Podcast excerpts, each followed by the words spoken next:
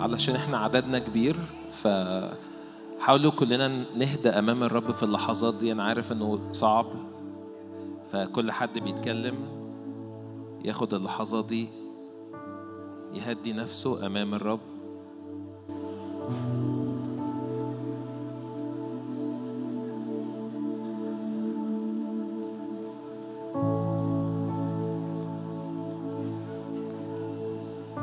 الرب صالح جدا. الرب صالح جدا. نبارك اسمك. نبارك اسم يهوى الإله. أشكرك يا رب لأنك أنت هنا الآن. أشكرك يا رب لأجل إيدك الممدودة لأجل قلبك لأجل الزيت المنسكب من الأعالي. شجعك وأنت قاعد كده ارفع إيدك معايا وإعلن إن الرب يتكلم ليك النهارده الرب يسكب عليك من قلبه النهارده الرب يسكب عليكي من قلبه النهارده. لأن لسنا نضارب الهواء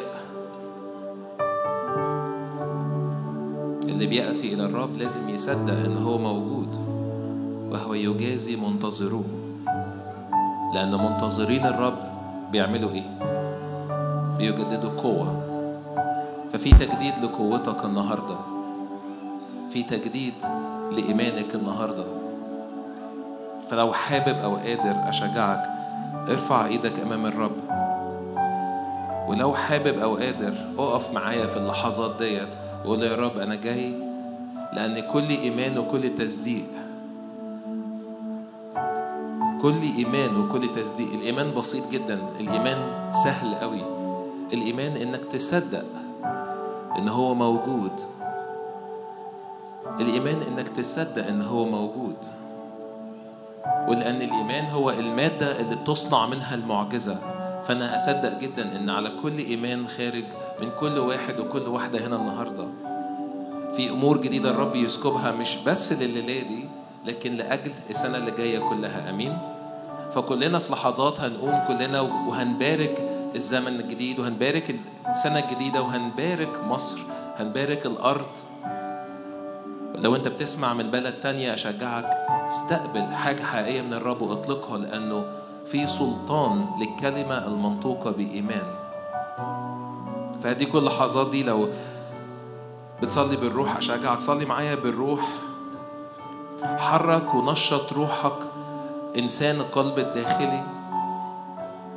أؤمن إن الرب يسكب ولا تستهين. بوجودك لا تستهيني بوقفتك. بالقلب المنسكب والمفتوح أمام الرب الرب يصنع معجزات. فهديك اللحظات دي لو بتصلي في الروح أشجعك اعمل كده في اللحظات اللي جاية.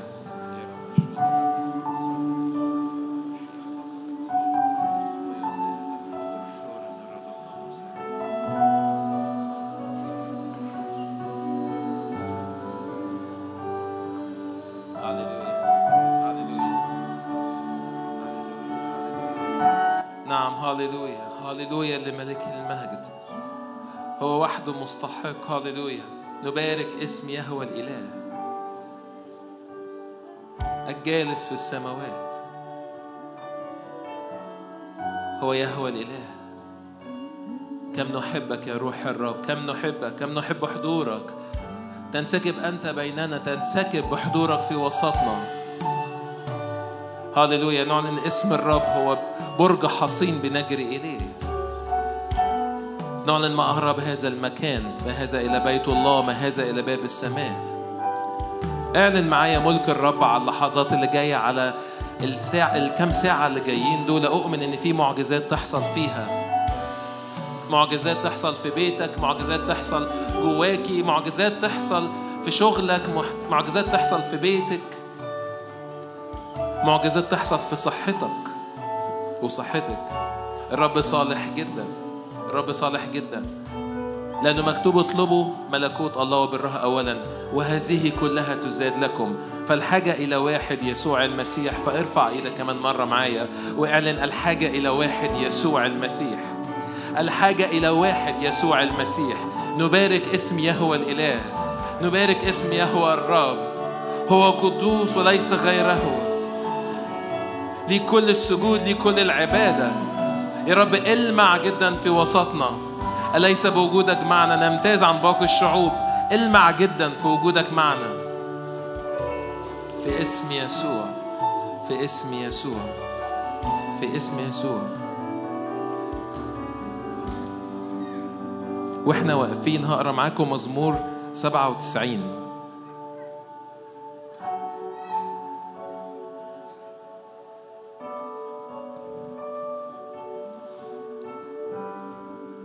مكتوب الرب قد ملك فلتبتهج الأرض. الرب قد ملك فلتبتهج الأرض. ولتفرح الجزائر الكثيرة. السحاب والضباب حوله. العدل والحق قاعدة كرسي. قدامه تذهب نار وتحرق أعداءه حوله. أضاءت بروكه المسكونة. رأت الأرض وارتعدت. ذابت الجبال مثل الشمع قدام الرب قدام سيد الأرض كلها. أخبرت السماوات بعدله ورأى جميع الشعوب. مجده ارفع إيدك معايا. قول يا رب إحنا عايز نكون واحد من الشعب اللي بيرى مجدك في هذا الزمن. لأنه رأت الأرض وارتعد. ذابت الجبال مثل الشمع قدام الرب. قدام سيد الأرض كلها وأخبرت السماوات بعدله ورأى جميع الشعوب مجده. هاللويا. ارفع إيدك معايا وأعلن. لأنه مكتوب يغزى كل عابدي تمثال منحوت. المفتخرين بالأصنام. اسجدوا له يا جميع الآلهة. اسجدوا له يا جميع الآلهة. سمعت صهيون ففرحت وابتهجت بنات يهوذا من أجل أحكامك يا رب. لأنك أنت يا رب علي على كل الأرض علوت جدا على كل الآلهة. يا محبي الرب أبغضوا الشر. هو حافظ نفوس أتقيائه ومن يد الأشرار ينقذهم. نور قد زرع للصديق. هاللويا. وفرح للمستقيم القلب. افرحوا أيها الصديقون بالرب. وأحمدوا ذكر قدسه. شجعك كمان مرة ارفع إيدك أمام الرب واعلن إن هو قدوس. آجي وأتراءى قدام الرب. آجي وأتراءى قدام الرب. ما أرى بهذا المكان. اخلع عليك لأنه هذا المكان مقدس. كل قشرة وكل أمر العالم رماه على قلبك أو على قلبك اللي فصلك عن الرب. اخلعه الآن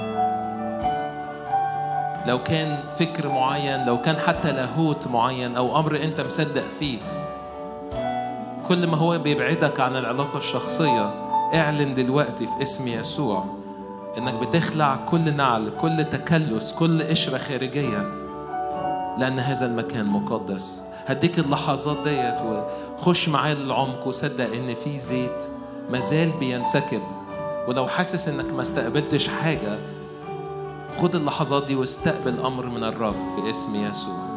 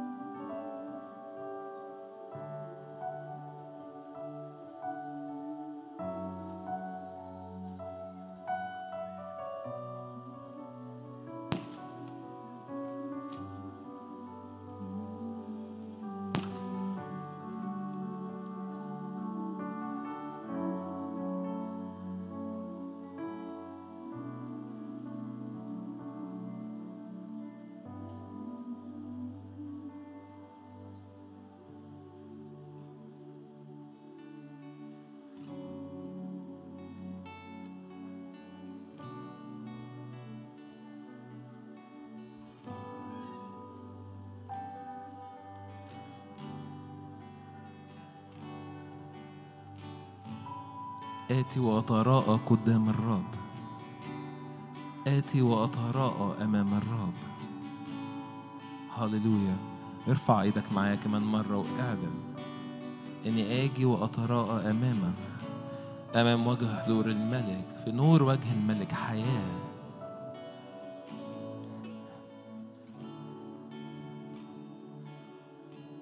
نأتي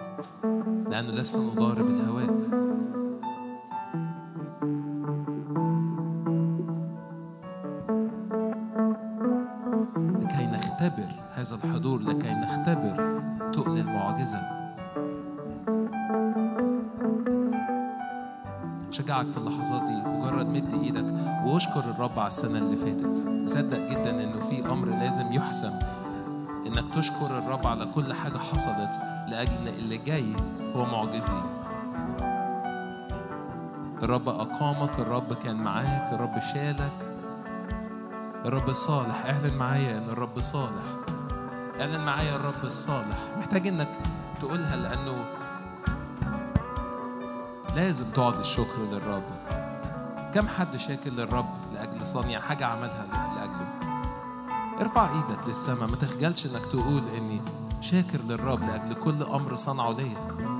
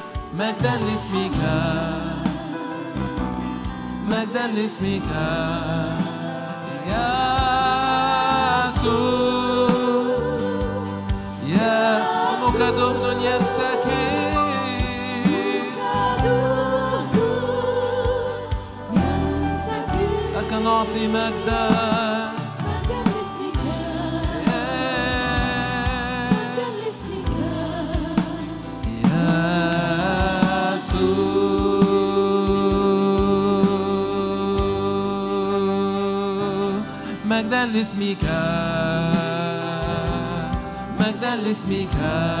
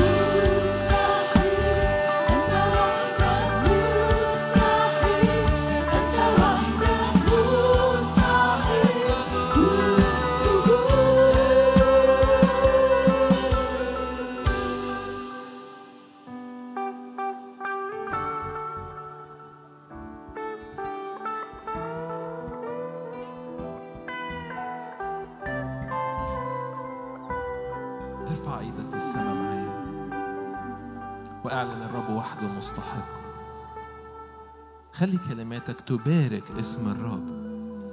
بارك اسم الرب. بارك حضوره في الوسط. بارك اسم الرب على أرضك على بيتك. علي حضور الرب علي مك مكانته في قلبك.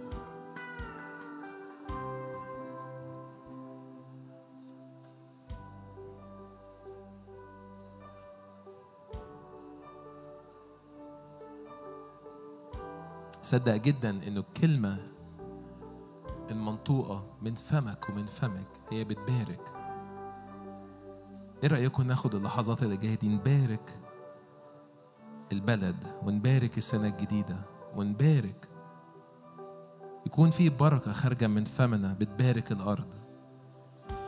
لو أنت مصدق إنه الكلمة اللي خارجة من فمك والكلمة اللي خارجة من فمك هي ممكن تغير الأرض وتغير الواقع. استسمحك ارفع إيدك معايا كمان مرة. وخلي كلمتك وخلي كلمتك تبارك. إحنا بنطلق بركة. لا لعنة.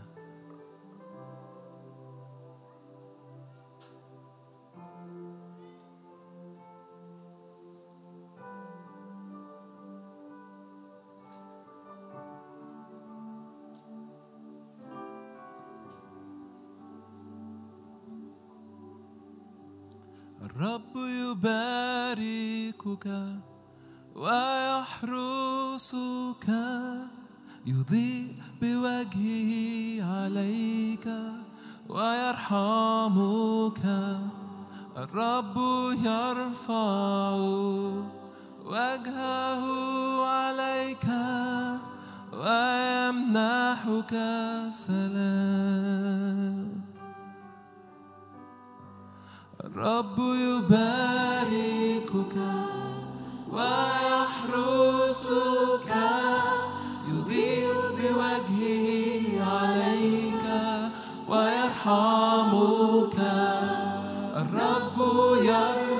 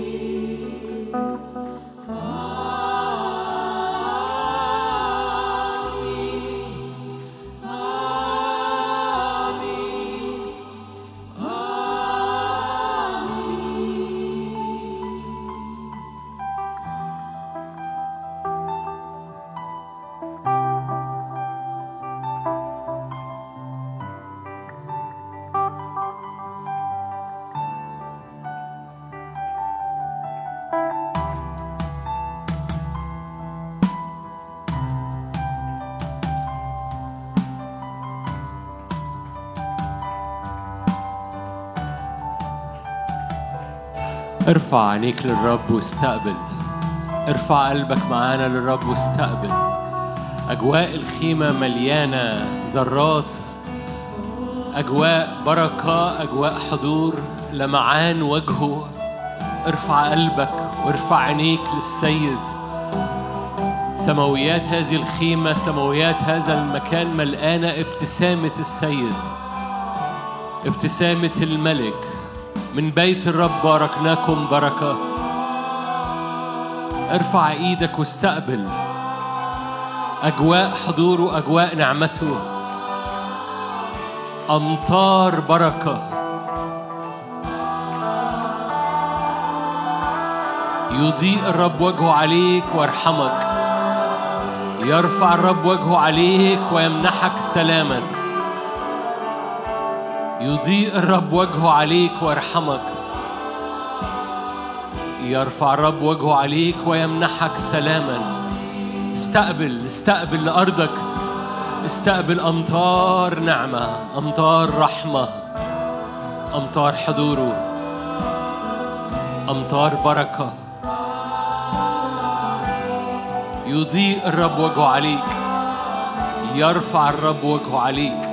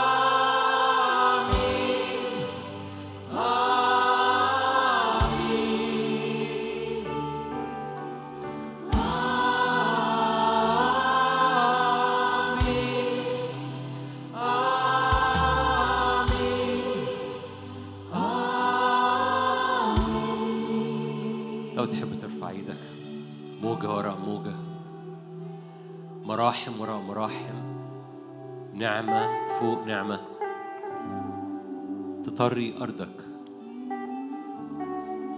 تطري أرض قلبك أرض بيتك أرض أزمنتك. لا تشققات.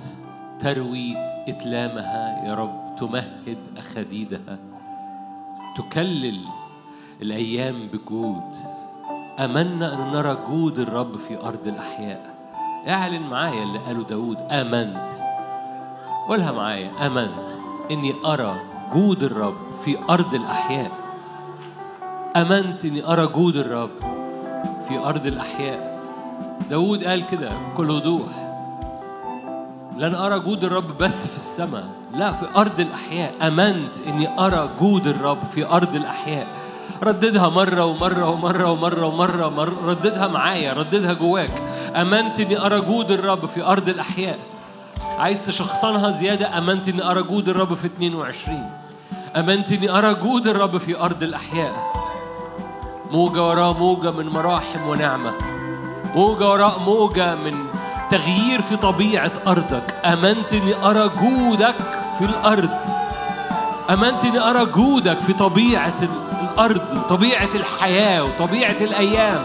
أمنت إني ندى ندى الرب يطري الأرض يغير الأرض. تروي إتلامها تمهد أخديدها. أمنت إن إن جودك يغير طبيعة الأرض. أمنت إني أرى جود الرب في أرض الأحياء. باسم الرب يسوع نعمة نعمة نعمة نعمة نعمة.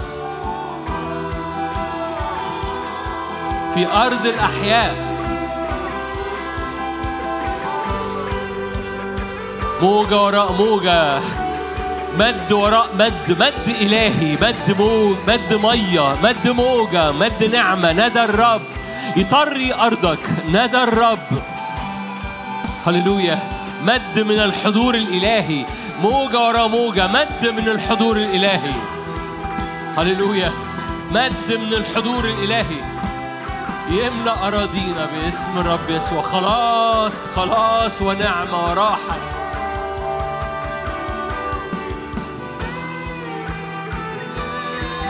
إيه.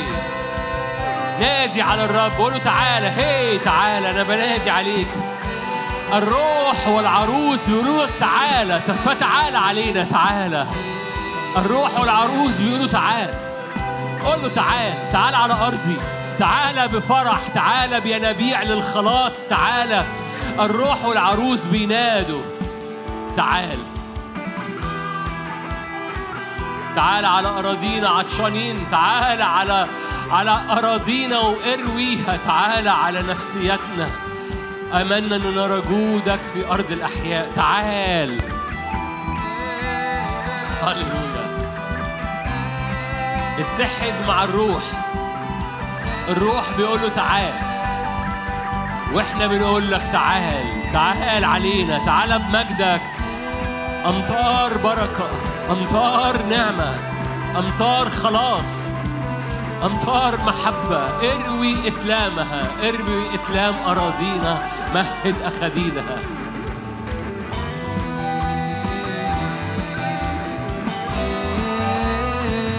يباركك.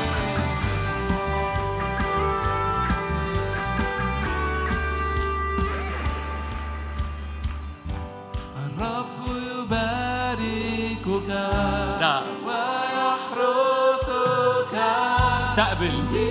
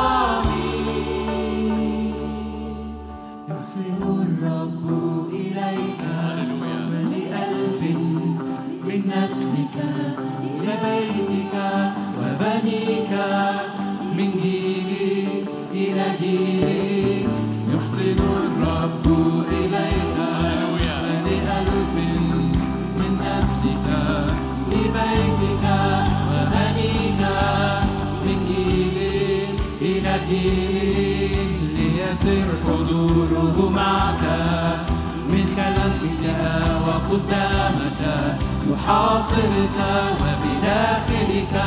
الرب معك الرب معك ليسر حضوره معك يحاصرك من خلفك وقدامك يحاصرك وبداخلك الرب معك يحاصرك. الرب معك ليسر حضوره معك من خلفك وقدامك يحاصرك الرب معك الرب معك.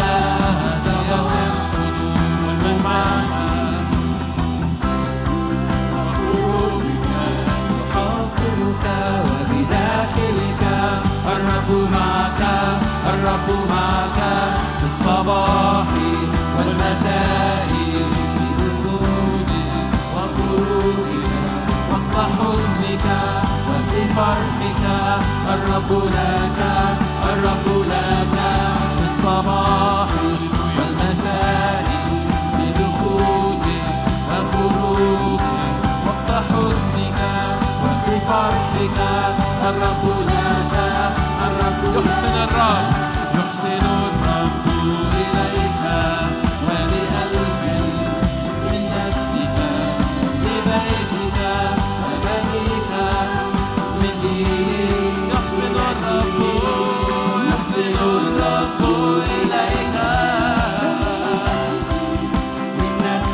اشرب اشرب بمجيئتك اشرب مياه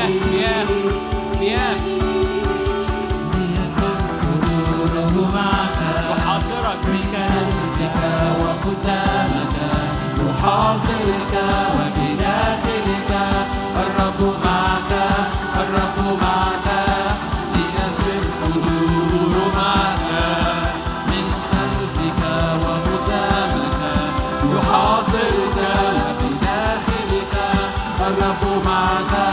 الرب معك في الصباح والمساء حزنك لك الرب لك في الصباح.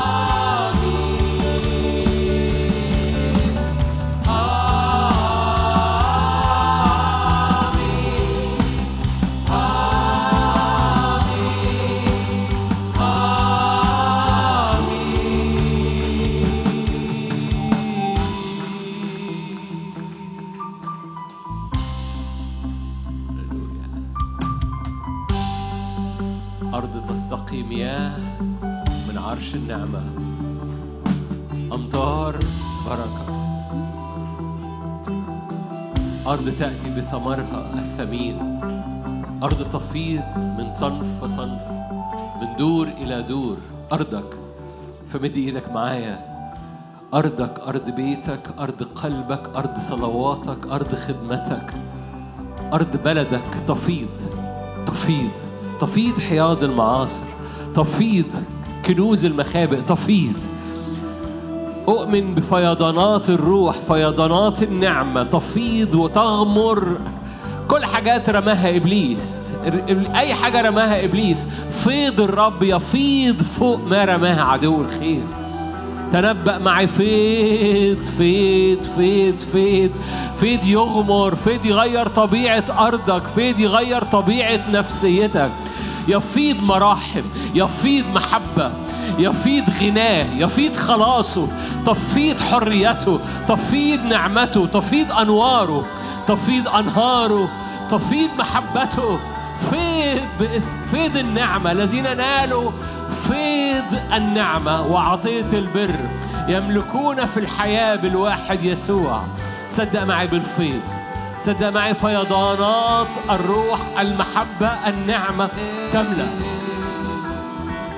فيض يغمر باسم الرب يسوع. نعم فيض بهجة. فيض فرح؟ تستقون مياه بفرح من ينابيع الخلاص. فيض فيض فيض صدق معي ردد جواك. فيض فيض في قلبي؟ فيض فيض فيض فيض يغير طبيعة الأرض. فيض نعمة؟ فيض محبة؟ فيض معجزاته آياته عجائبه فيض رحمته قويت رحمته قويت نعمة.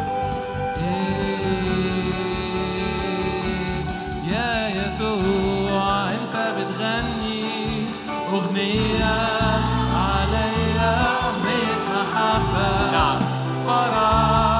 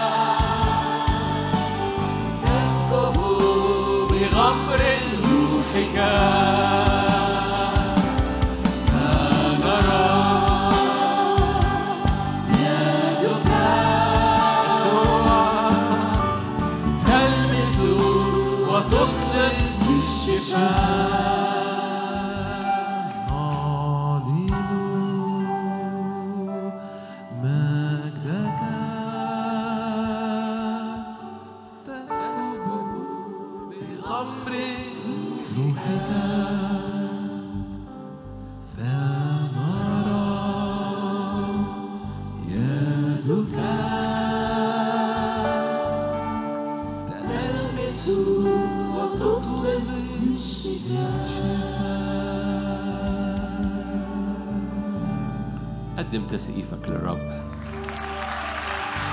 قدمه للرب قدمه للرب. مستحق مستحق مستحق مستحق مستحق. من يفتخر فليفتخر بالرب. من يفتخر فليفتخر. افتخر بالرب افتخر بإلهك. افتخر بعهده افتخر بصنيعه. طوبى للشعب اللي الرب إلهه. هللويا. طوبى للشعب الذي الرب إلهه. طوبى للشعب الذي الرب إلهه. من يفتخر فليفتخر بالرب.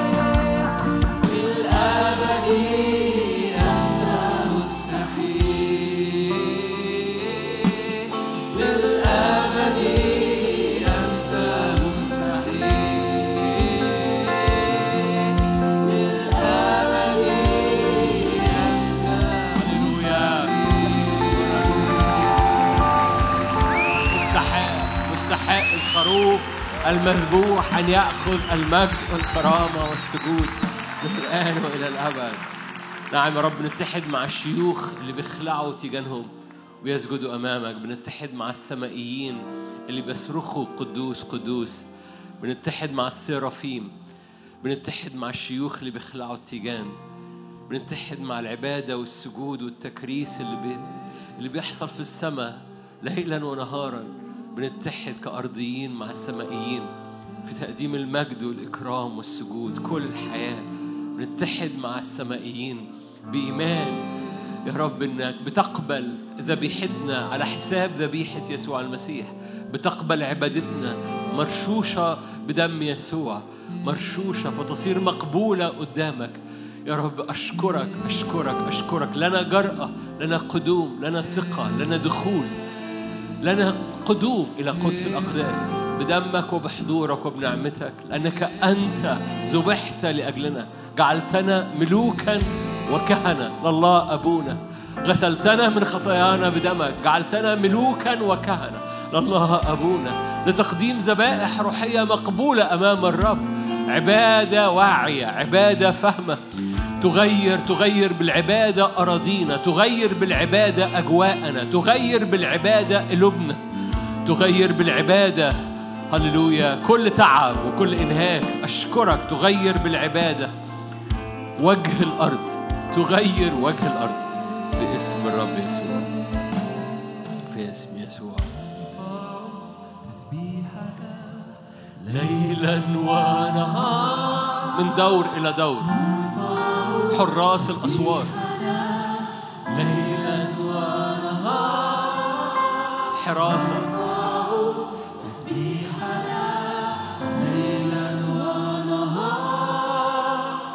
نرفع تسبيحنا. أنت وحدك مستحق. رائحة بخور يا رب استقبلها. أنت وحدك مستحق. على حساب ذبيحة يسوع. فمنك كل الأشياء وبك كل الأشياء. ولمجدك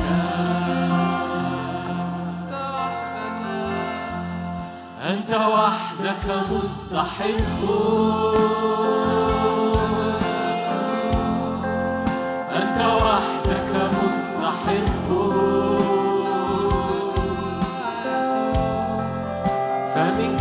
كل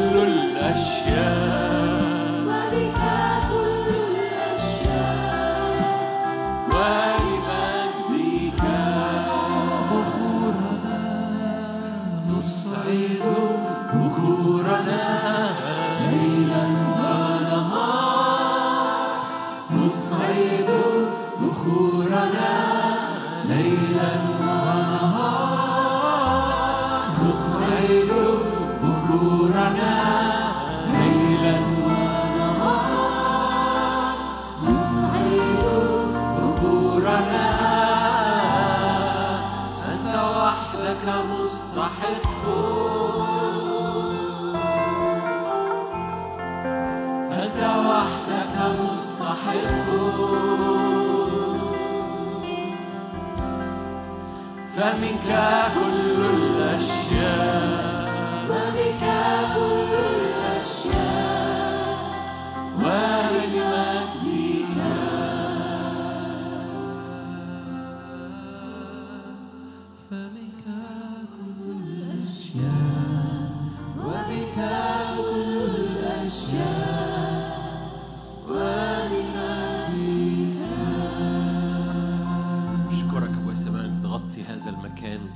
أخواتي اللي في البيت بتغطينا بسحاب حضورك.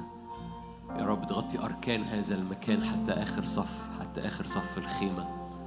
وبتغطي كل إخواتي في البيت. تستقر السحابة ويسكن المجد. لما كانت السحابة تستقر كان الشعب يستقر. نستقر في حضورك نستقر في نعمتك. النعمة التي نحن فيها مقيمين. في اسم يسوع. لكل المجد.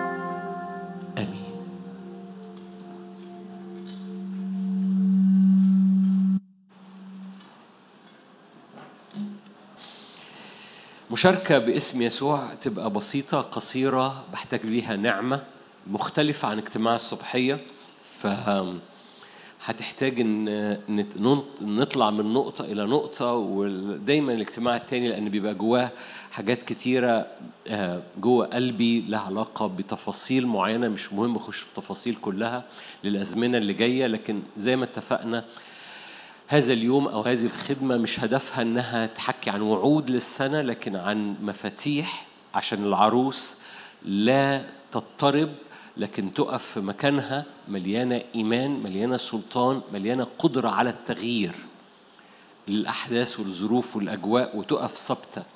وبالتالي مشاركة دايما المشاركة التانية بيبقى فيها نقاط كتيرة باسم يسوع مش كلها هطول فيها في حاجات هطول في حاجات هأثر. و مختلفة خالص عن الاجتماع الأولاني لأنه هنشن فيها على حاجات محددة. وفي كل سنة قبل كده كنت بتحرك من نقطة إلى نقطة كان كأن كل نقطة مختلفة عن التانية. والسنة دي لما وقفت قدام الرب قلت له يا رب طب أنا جوايا كذا وجوايا كذا وجوايا كذا وجوايا كذا فأعمل إيه يعني؟ فالرب قال لي عموس. وأول ما قال لي عموس بصراحة أنا بحكي معاكم يعني أول ما قال لي عموس قلبي وقع. عموس سفر تقيل. لو أنت قريت عموس قبل كده عموس سفر تقيل. فقلبي وقع. قال لي تعالى أنا هوريك من عموس كل اللي أنت استقبلته وكل اللي أنت عايز تشارك بيه. وده الحقيقي فعلا. فأنا هبص معاكم في هذا هذا الاجتماع من سفر عموس. موافقين؟ ما فيش في إيديكم حاجة غير إنكم توافقوا يعني. إنتم موجودين. ف... سفر عاموس سفر فعلا ما هواش من الأسفار المشهورة هو من الأنبياء الصغار لكن سفر تقيل.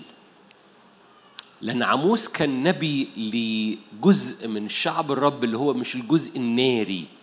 كان للجزء بتاع إسرائيل اللي هو اسمه من شعب الرب لكن ما هماش ناريين مش حارين مش في علاقة حية وفعالة ونارية مع الرب.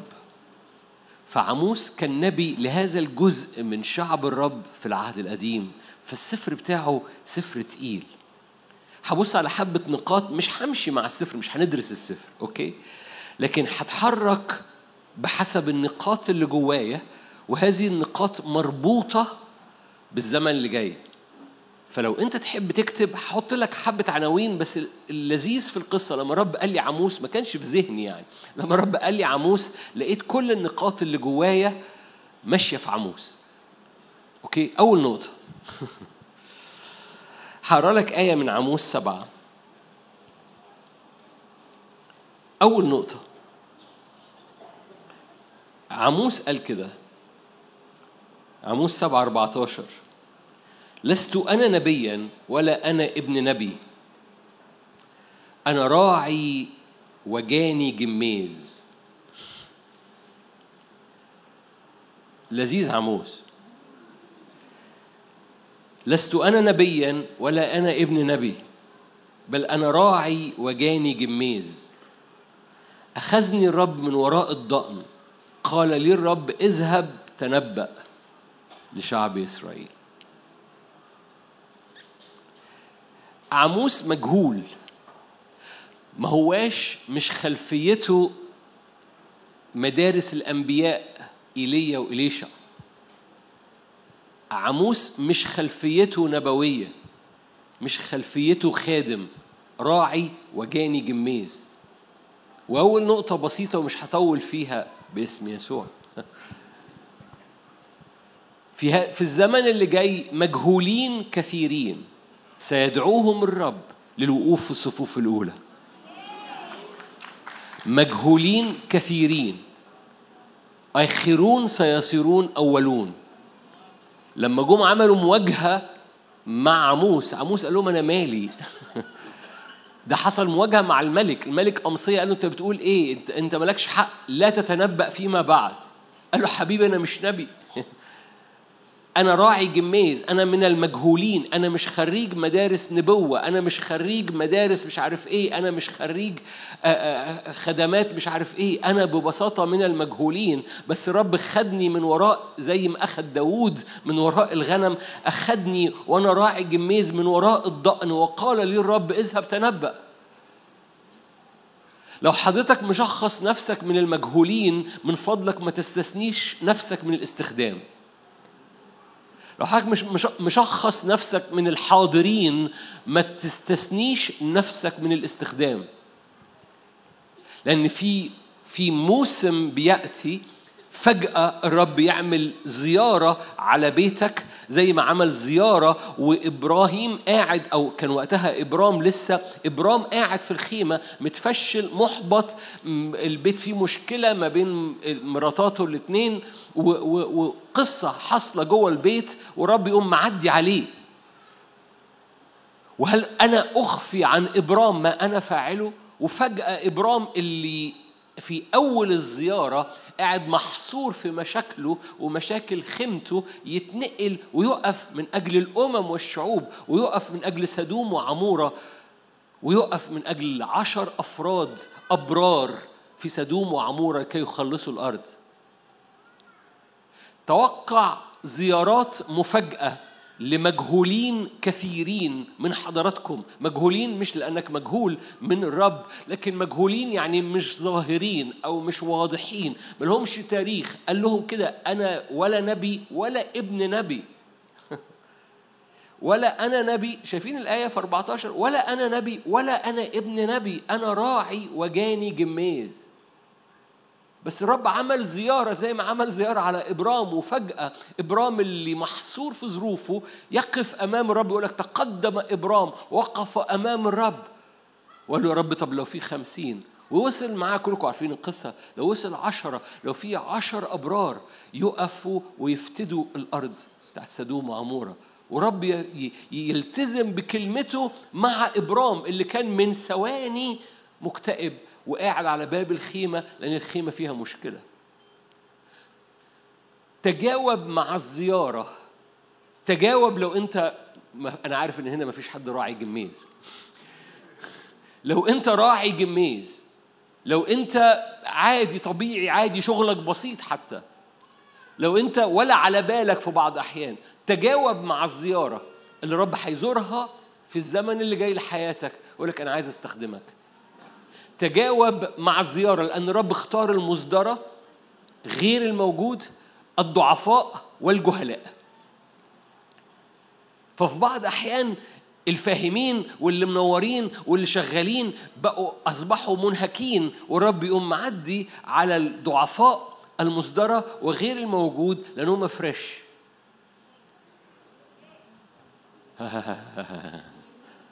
ويعدي عليك ويقول لك أنا جعلتك نبيا أنا عايز أستخدم صوتك أنا عايز أستخدم زيارتك أنا عايز أستخدم مكالمتك أنا عايز أستخدم صوتك أنا عايز أستخدم تشفعك. في بعض الأحيان عايز أستخدم سجودك في البيت. تقول لي لأن مش كل الاستخدام ميكروفونات بالمناسبة. اوعى اوعى تنخدع بالميكروفونات. مش كل الاستخدام ميكروفونات. فتوقع الاستخدام المفاجئ توقع حتى لو ما عندكش خلفية عظيمة توقع الاستخدام المفاجئ في الزمن اللي جاي بالنعمة إن رب يقوم محول حياتك. تبتدي اليوم وانت قاعد على باب الخيمة مكتئب لأن في تاريخ حاصل وراك وينتهي اليوم إنك واقف من أجل الأمم والشعوب. آمين؟ النقطة الأولانية خلصت. هللويا. فأول نقطة المجهولين يستخدمون في الزمن اللي جاي تجاوب مع الزيارات المفاجئة. المجهولين يستخدمون. عموس كان مجهول تماما. تاني نقطة. لتكن علاقتك حميمة مع النار.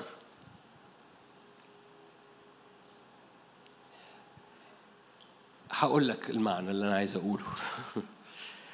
طبعا أنت فاهم يعني إيه النار. النار هو نار الرب الروح القدس. أفضل شاهد وأكتر شاهد بنحبه وبنكرره كتير في أعمال اتنين لما استقرت شعلة النار على راس كل حد فيهم. عاموس خليني أقول لك يعني عاموس ما صلاش صلوة في سفر عاموس إلا ما طلب نار تنزل. فاكرين إيليا كان ينزل يقول لك تنزل نار تنزل نار. عاموس أكتر من إيليا.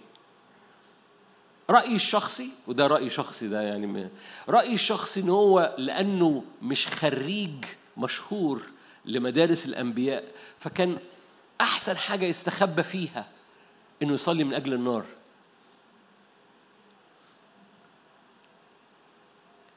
تتزنق اطلب نار. في الزمن اللي جاي تتزنق اطلب نار الروح القدس. هي دي الرسالة. ما تفوتهاش. هقرا لك حبة آيات. بس تتزنق في موقف تتزنق في حدث تتزنق في خوف تتزنق في مواجهة مد إيدك واطلب نار الروح القدس. عموس عمل كده. خلي بالك أنا ابتديت بال- بالقصة إنه إنه كان من مجهول مش ولا نبي ولا ابن نبي ده راعي جميز. فابتديت منه من الحتة دي عشان أوصل معاك لحاجة لأول مرة يمكن تاخد بالك منها. كل مرة عموس تنبأ أو صلى قال لي تنزل نار. تحبوا نقرأ؟ بصوا على الشاشة. عموس واحد. آية أربعة رب الرب يتنبأ عن لسان عاموس ارسل نار على بيت حزائيل. آية سبعة. ارسل نار على سور غزة. آية عشرة. ارسل نار على سور سور. آية 12 ارسل نار على تيمان آية 14 اضرب نار على سور ربة. إصحاح 2 آية 2 ارسل نار على مؤاب. آية خمسة. ارسل نار على يهوذا. كل اللي فاتوا دول كانوا مش مش من شعب الرب الأخيرة ده من شعب الرب. تقول لي بس دي نار قضاء أقول لك دي نار نار قضاء على كل قوة كانت بتقاوم شعب الرب ونار تطهير وتقديس وتنقية على شعب الرب. في خمسة سقفوا عن استحياء. هكمل. في كل موقف في كل تحدي في كل مقاومة في كل قوة مضادة من أمور ظروف محيطة. عموس وأنا ب... وأنا بستخبى جوه عموس لأن ربنا قال لي استخبى ورا عموس عشان ما حكيش حاجات تانية جوايا. عموس بسبب إنه ما هواش محترف ده راعي إيه؟ جميز. فكان أكتر حاجة يستخبى وراها بلاش عموس حضرتك وحضرتك. تقول لي أنا مش عارف أصلي لإيه. أقول لك حلو قوي استخبى ورا النار. في مقاومة من إبليس اطلب نار تنزل. في تنقية أنت محتاجها اطلب نار تنزل.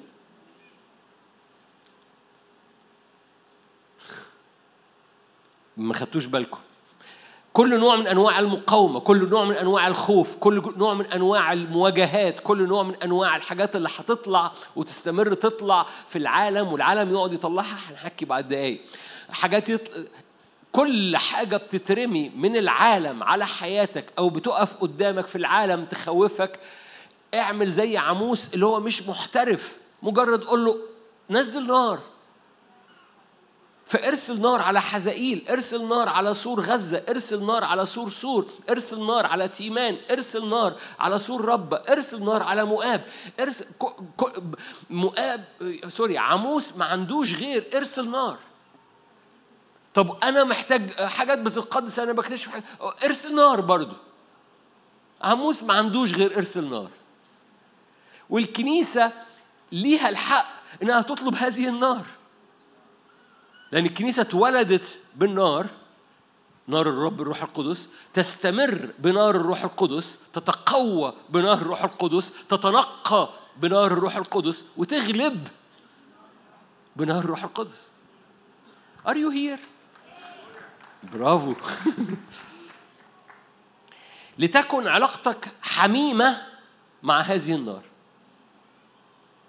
بأمانة ارجع بص كم مرة إيليا طلب نار تنزل وكم مرة عموس تنبأ أن النار تنزل بالمناسبة في أكتر من كده بس عشان الوقت.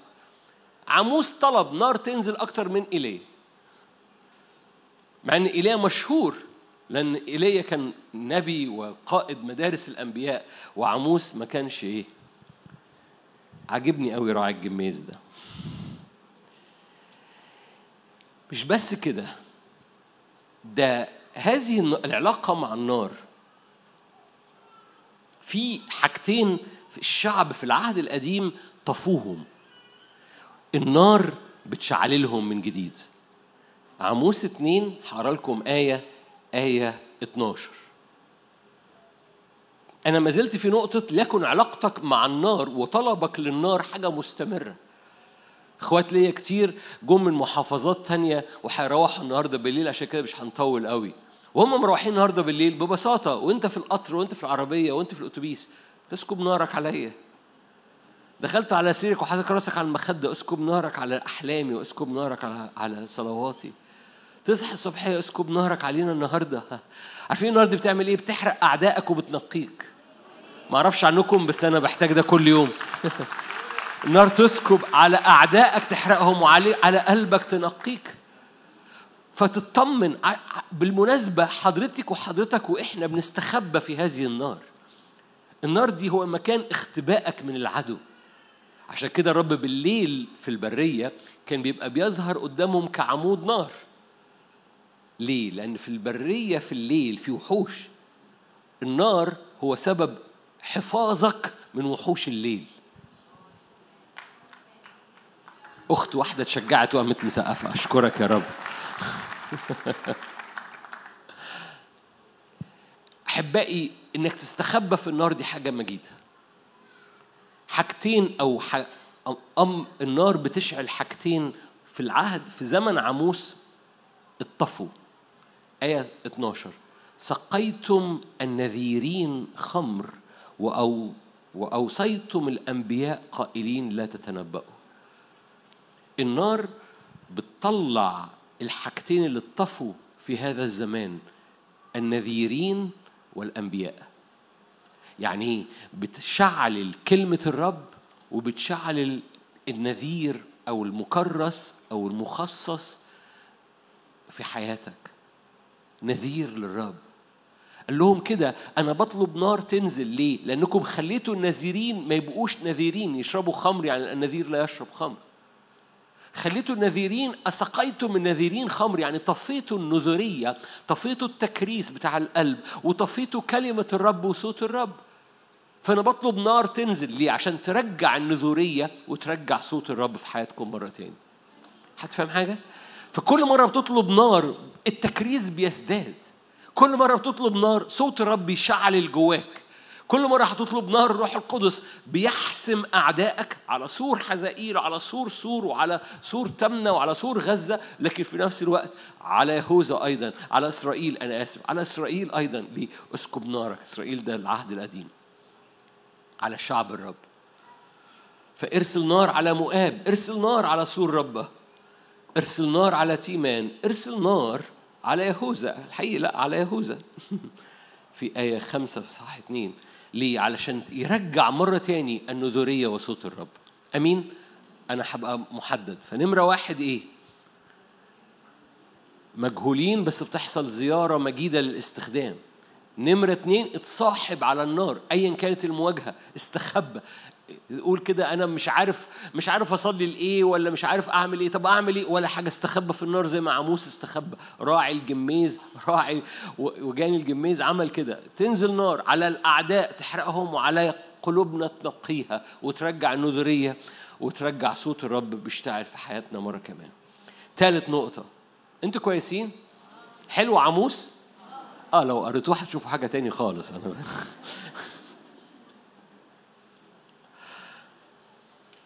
النقطة نمرة ثلاثة ما تخضش من العنوان بس هو العنوان له علاقة بعموس برضو. فوضى خلط وزيج نازل من السماء.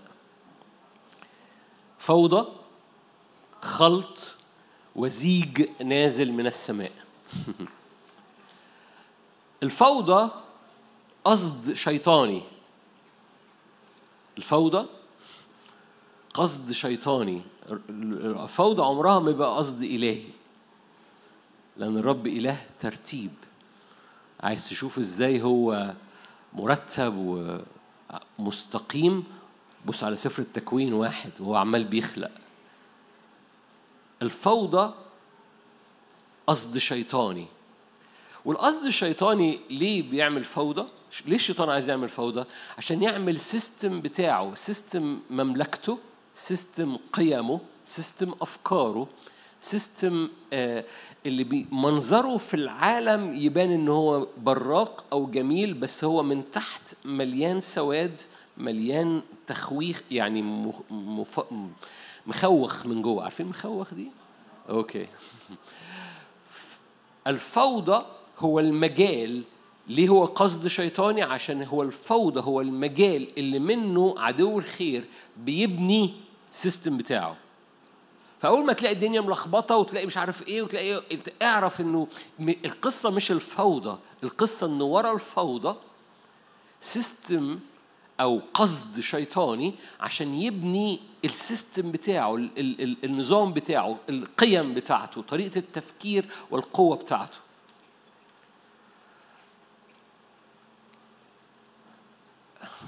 أنا بحاول ما أتكلمش كل اللي جوايا.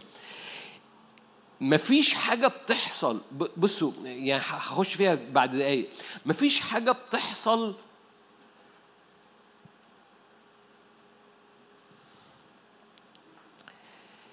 المسافة ما بين الطبيعي والروحي في الزمن اللي جاي لازم جواك تتلغي.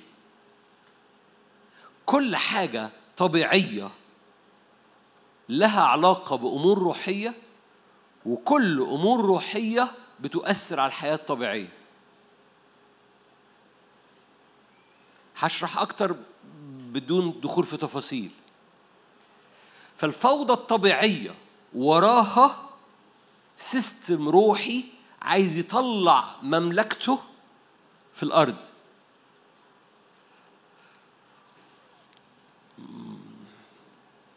فالفوضى قصد شيطاني. هرجع للأمان. هكمل جملة لكن الفوضى فرصة إلهية. فرصة لإيه؟ فرصة عشان يخلق الرب بزقاق جديد. مليان أبطال مليان حكمة مليان مجده مليان استعلان وشه في وسط الفوضى.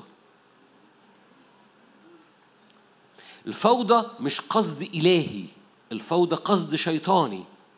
لكن ربنا محترف. بيحب ياخد القصد الشيطاني ويعمله فرصة إلهية. هتفهم حاجة؟ إبليس تصور في الصليب إنه نجح بس ربنا محترف.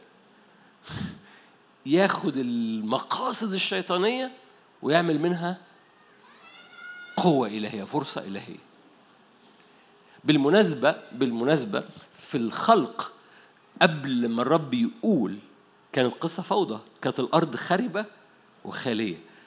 الرب ما بصش عليها وقال شايف الدنيا عاملة إزاي؟ نو شاف في الفوضى دي فرصة إلهية. okay. فأخش الجملة اللي وراها. فطوبى لمن لا يعثر في الفوضى. sorry طوبى لمن لا يعثر في الرب وهو شايف الفوضى. طوبى لمن لا يعثر في الرب.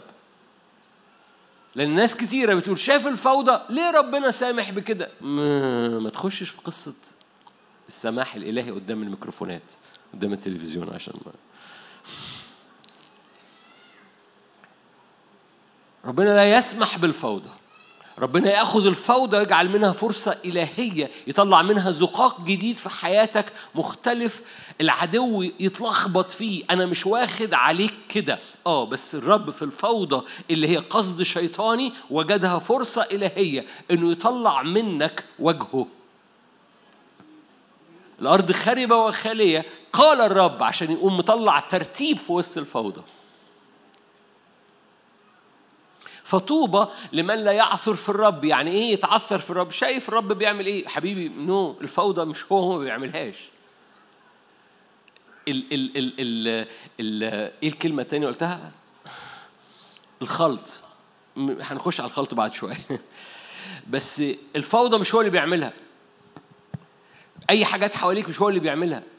بس هو بيجد فرصة إلهية عشان يطلع منك البطل يطلع منك البطل ده مش ب... مش ب... مش بجدعنتك البطل ده هو وجهه في حياتك هو كلمته هو صوته هو انطباعاته اسمع الاجتماع بتاع الصبحية هو كل حاجة بي... لأن خلي بالك من له أذنان للسمع فليسمع إيه؟ ما يقول الروح للكنيسة يطلع إيه؟ الغالبين. طوالي من يغلب. من يغلب ده حاجة مختلفة تماما وده اللي الرب بيعمله. فأول ما تسمع للروح في حاجة من الغلبة بتحصل في حياتك فالرب يستخدم الف- الفوضى كفرصة إلهية عشان يطلع الغالبين فيك. طوبى لمن لا يعثر في الرب. عشان كده بتحتاج هذا الروح من الحكمة فلا تحكم بحسب نظر عينيك. أنا رايح معاك هو الفوضى هو الخلط هو الزيج. ما ينفعش تحكم بحسب نظر عينيك ما ينفعش تبص على ده كذا وده كذا وده كذا وتحط الأمور في في بوكسز معينة. مقاصد الرب إنه يديك حكمة روح مخافة الرب أو روح تمييز أغلى حاجتين إحساسي في الزمن اللي جاي. لأن مع الخلط لو حكمت بحسب الظاهر هتحكم غلط. الكتاب المقدس هو بيحكي عن الرب يسوع ينسكب روح الرب الروح الملوكي روح الحكمة والفهم المشورة والقوة المعرفة ومخافة الرب. فلا يحكم بحسب نظر عينيه ولا بحسب سمع أذنيه لكن من خلال مخافة الرب. هنحكي عن مخافة الرب حالا. لأن أحد الحاجات الرب عايز يملك كنيسة بيها هو روح المخافة. فأخطر التمييز والحكمة مهمين جدا لأنه الخلط سيزداد. الفوضى ستزداد والخلط سيزداد. ليه إبليس بيزود الخلط؟ الخلط ده مش أفكار. فكرة كذا وفكرة كذا وفكرة كذا وبعد كده بعد أسبوعين تجد الفكرة اللي كانوا بيعملوا لها بروباجندا طلعت غلط. يقول لك "أوه، سوري دي فكرة غلط. عندنا فكرة تانية. والعالم يبتدي يقدم لك أفكار متنوعة ويقدم لك بروباجندا عليها بس هذه الأفكار هي خلط. وهذا الخلط اوعى تمشي وراه اوعى تركب الحصان بتاعك وتجري ورا أفكار العالم هيرميها لأن الرب هيديك تمييز فما تطلعش تجري ورا أفكار وراها خلط. لا تحكم بحسب نظر عينيك ولا بحسب سمع أذنيك لكن بحسب صوت الرب الداخلي اللي بيملى قلبك. عشان كده اصحاح ثلاثة حطها على الشاشة. عاموس إحنا- أنا أنا بشتغل في عاموس عاموس ثلاثة ثلاثة هل يسير اثنان معا إن لم يتوعدا آية مشهورة قوي نستخدمها في حاجات كتيرة قوي بس خلي بالك لما جاء عاموس نفسه راعي الجميز يتكلم الاتنين اللي بيمشوا مع بعض. ما هو مش هو مش بيفكر زينا. يعني أنا أنا وماشي مع حد متفق معاه فإحنا ماشيين مع بعض. هو ما كانش بيحكي عن كده خالص. بص بيقول إيه؟ هل يزمجر الأسد في الوعر وليس له فسير فريسة؟ مين الاثنين هنا؟ الأسد والفريسة دول مش أصحاب دول ما توعدوش. فهو مش بيحكي عن اتنين اتفقوا فماشيين مع بعض. كيف يسير اثنان شايفين الآية اللي قبليها؟ كيف يسير اثنان إن لم يتواعدا حلو قوي هو مش بيحكي عن اتنين متفقين. ده بيحكي عن أسد وفريسة. دول ما توعدوش. هل يسقط آية خمسة مثلا؟ هل يسقط عصفور في فخ الأرض وليس له شرك؟ مين الاثنين هنا؟ العصفور اللي وقع والفخ. دول مش متوعدين. دي حاجة بتحصل بس وراها نتيجة أو سبب أو حدث وراه سبب. ويقول لك الاتنين دول اتوعدوا مع بعض الحاجة وسببها. الحاجة ونتيجتها الأسد والفريسة إن العصفور وقع وإن في شرك. فدول دول حاجات ماشية دي دي حاجات وخلي بالك الاتنين لو أدركت كده بصورة نبوية لأن عاموس نبي إن في بعد روحي وفي بعد عملي في بعد روحي وفي بعد نتيجة بتاعته. زي سقوط ال- العصفور والفخ. يقول لك الاثنين دول اتوعدوا آه دي حاجة روحية طايرة في الهواء وفي فخ أم مسك العصفور ده في أسد غالب بس في فريسة أوكي كمل معايا هل يضرب بالبوق في مدينة والشعب لا يرتعد؟ دول مش اتنين اتوعدوا، ده في صوت بوق حصل رعب، هل تحدث بلية؟ الرب طبعا الآية دي نبوية، ليه؟ عشان يقول لك إن في حاجة روحية بس في حاجة طبيعية بتحصل. ورا كل حاجة طبيعية حاجة روحية وكل حاجة روحية لها تأثير في الطبيعة. السيد لا يصنع امرا. خلي بالك ده كل ده في باراجراف كيف يسير إثنان إلا ما توعدا. السيد لا يصنع امرا إلا وهيعلن سره لعبيد الأنبياء. حلو قوي. يعني في فعل إلهي بس في صوت نبوي. دول ماشيين مع بعض. دي هنا هيخش بقى على الاستقامة. في فوضى وفي خلط بس في زيج. كمل معايا. الأسد قد زمجر. شايفين الآية؟ فمن لا يخاف؟ مين اللي مين اللي توعدوا هنا؟ والخ- والخوف. لا زمجرة الأسد والمخافة. الرب قد تكلم فمن لا يتنبأ. صوت الرب ونبوة الرب ماشيين مع بعض. كيف يسير إثنان إلا ما توعد إيه اللي بيعمله عموس؟ عموس في الإصحاح ثلاثة وعموس في الإصحاح سبعة قال القصة. قال بص كل ما الدنيا تشتغل في الخلاط في اختيار لحياتك.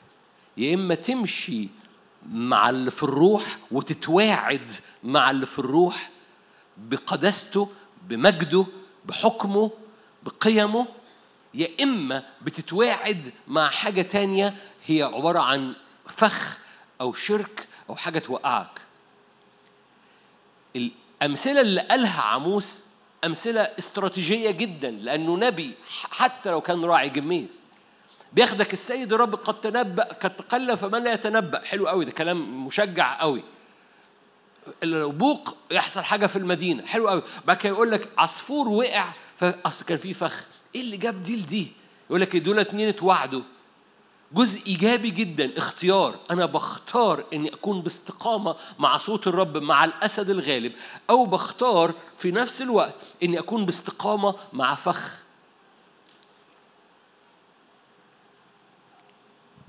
في صح سبعة. صح سبعة.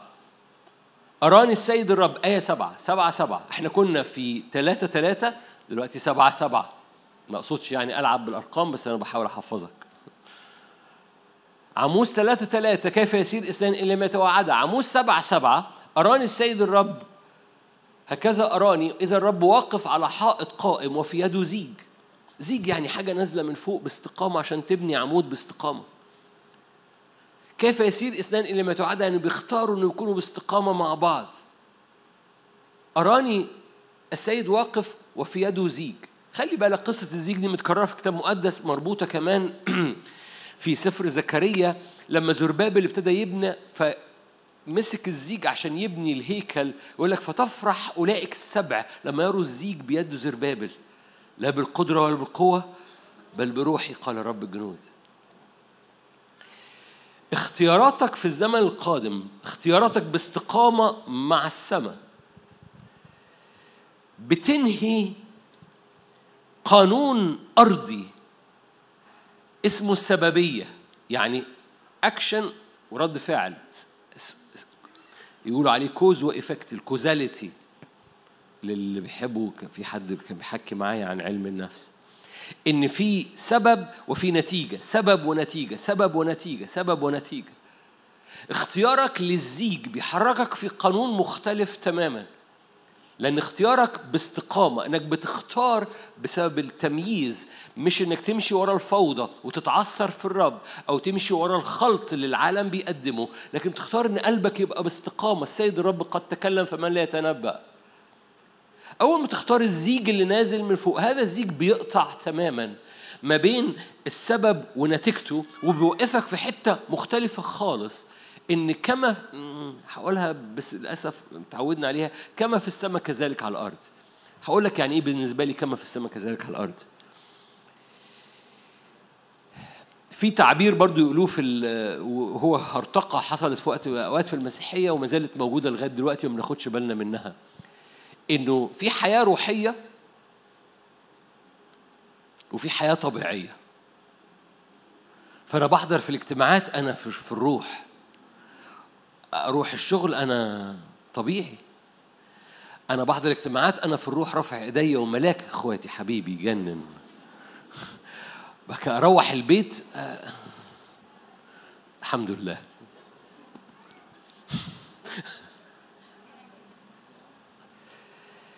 ده اسمه ازدواجية. ده اسمه دي هرطقة كانت موجودة في وقت من الأوقات وللأسف بقت ما بقتش هرطقة بقت معتادة. هذه الازدواجية اتلغت. اتلغت هقول لك إمتى اتلغت؟ بس جاء وقت إنها تتلغي عندنا. عارفين يعني إيه؟ عم- عمليا عمليا دي قصة صعبة قوي أو مش مش قصة صعبة قصة محتاجة إيمان ونصلي من أجلها النهارده. إنه مفيش مسافة ما بين الروحي بتاعك والطبيعي بتاعك. هذه الازدواجية اتلغت في المسيح. يسوع لغى الروحي والطبيعي. لأن يسوع ابن الله. حد مسيحي هنا؟ ابن الله ابن الإنسان. فالروحي نزل وقابل الطبيعي والطبيعي طلع وقابل الروحي ليصير الاثنان واحد. هذه الازدواجية سبب ضعف في الكنيسة لسنين طويلة.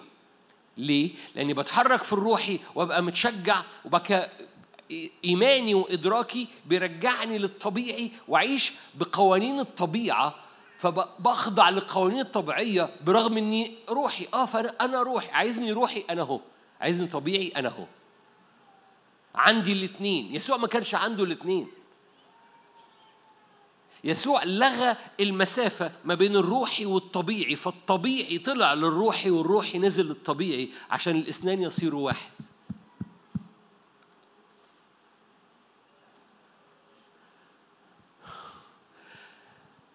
أوكي. صمتكم مش علامة الرضا.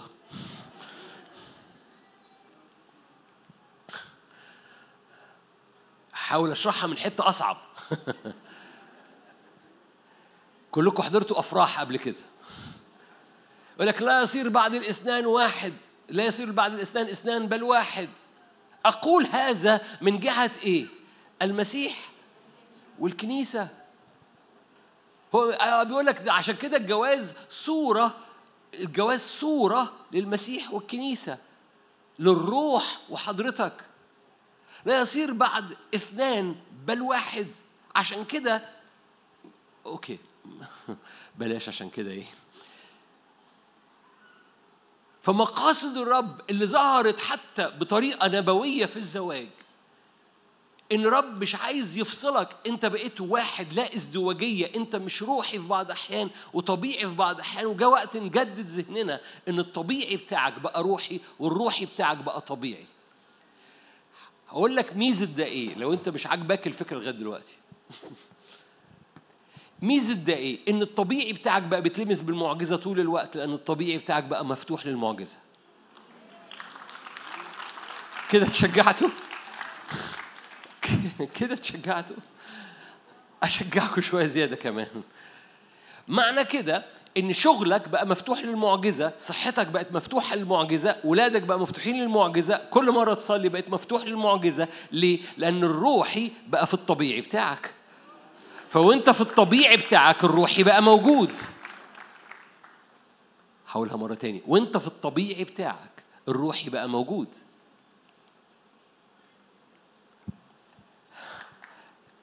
أشكرك. أنا ما شفتكيش بس أشكرك. فأنا عارف إنك أنتي بطرس ويوحنا ما عملوش اجتماع صلاة عشان يقوموا المفلوج اللي قاعد على باب بيت الجميل. ليه؟ لأن الطبيعي بتاعهم روحي. ما سمعتوش هقولها مرة تاني. الطبيعي بتاعهم روحي فما عملوش اجتماع صلاة طب طب نصلي طب طب نجيب حد بالجيتار كده يرنم ورانا أوه الطبيعي بتاعهم روح الذي لينا فإياه نعطيك باسم يسوع المسيح الناصري قوم وامشي. ليه؟ لأن المساء الازدواجية ما بقتش موجودة. وهم ماشيين بقى روحي والروحي بقى هم ماشيين. الروحي نزل للطبيعي والطبيعي اترفع للروحي وصار الاثنان واحد. أشكرك.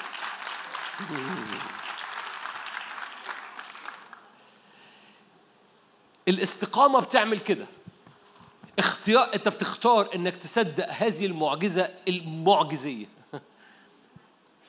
رأيت زيج نازل لقيت السيد واقف على خط وزيج منزل زيج. إيه؟ إن الطبيعي بقى مفتوح للمعجزي إن في حاجة نازلة من السماء باستقامة. كيف يصير اثنان الا ما أنت معروض عليك إنك تتواعد مع السماء باستقامة ويبقى الطبيعي بتاعك ال- اللي في الشغل اللي في ال- اللي في الحياة اللي في البيت اللي مفتوح جدا.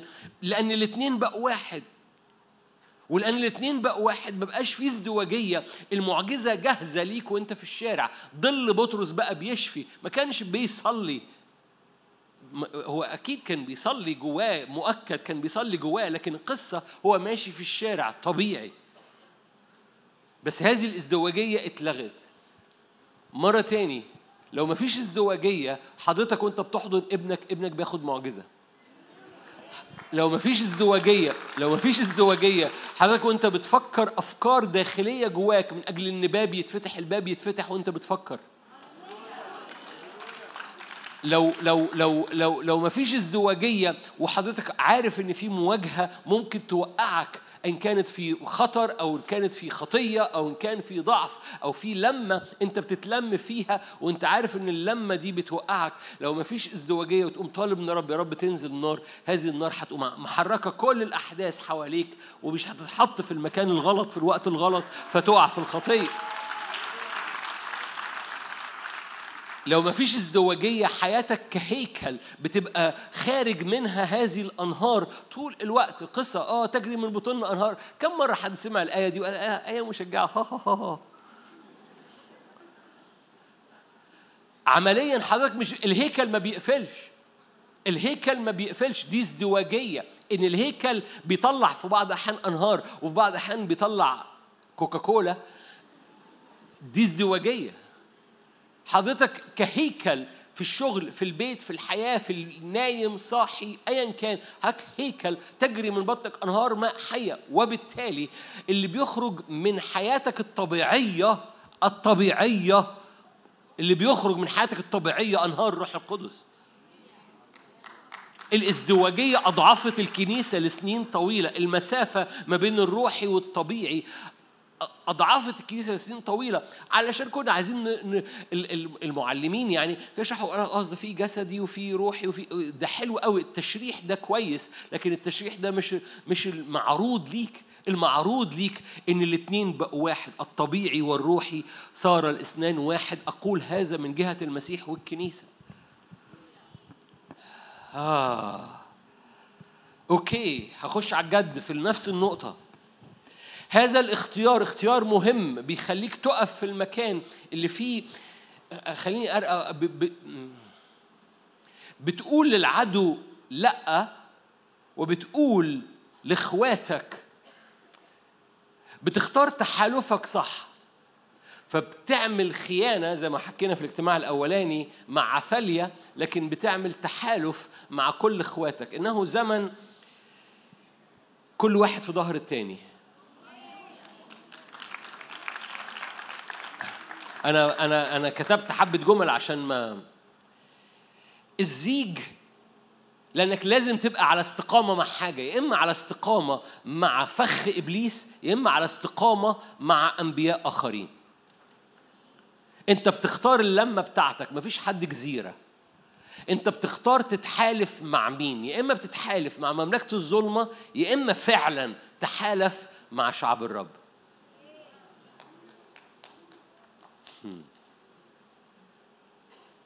خليني أقولها مرة تاني. أبسطها. تعرفوا حاجة اسمها المسبح العائلي؟ إنه زمن ترميم المسبح العائلي.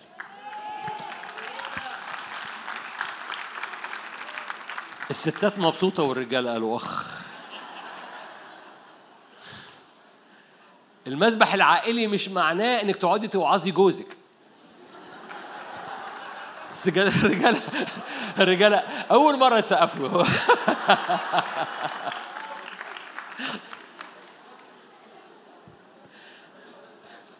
طبعا الشباب واقفين آه، نعمل نعمل إيه إحنا دلوقتي يعني؟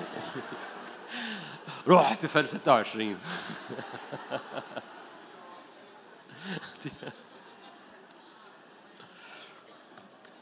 المسبح العائلي مش مش مجال الوعظ المتبادل. المسبح العائلي هو حضرتك وحضرتك وولادك لو هم حابين بتقفوا قدام الرب تقولوا بنحبك بنسلمك حياتنا bye bye. ما أقصدش bye bye أقصد انه إنه ببساطة بتصلوا مع بعض بدون تحميل على بعض بدون ما تئنوا على بعض. يا رب خليه يتواضع يا رب خليها تسمع كلامي. يا رب الولاد يخضعوا. المسبح العائلي كده دمه تقيل. ده مش مسبح عائلي ده حرب عائلية. ده مسبح عائلي آه ده مسبح مسبح عائلية.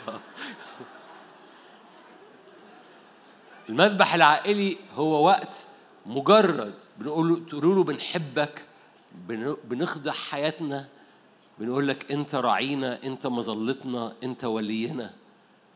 بنحبك وبنحب بعض. إحنا بنتحالف معاك وبنتحالف مع بعض. إحنا في ظهر بعض. فالزوجة في ظهر جوزها الزوج في ظهر مراته الأهل في ظهر ولادهم. تقول لي بس ولادي محتاجين يتغيروا. أقول لك اقف في ظهرهم. اتحالف صح. كن باستقامة وبزيج صح.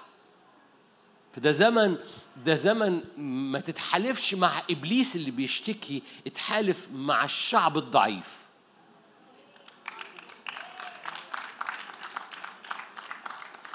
أربعة سقفوا. أول ما ألاقي أربعة سقفوا هقوم قايلها مرة تاني مش عشان الباقي يسقفوا لأ عشان تنور. اتحالف ما تتحالفش مع إبليس اللي بيشتكي على ضعفات إخواتك. تقول لي بس هم في ضعاف فعلا حلو قوي. اتحالف مع إخواتك الضعاف. وقف في ظهرهم لأن ده هينقلهم. كون في زيج مستقيم.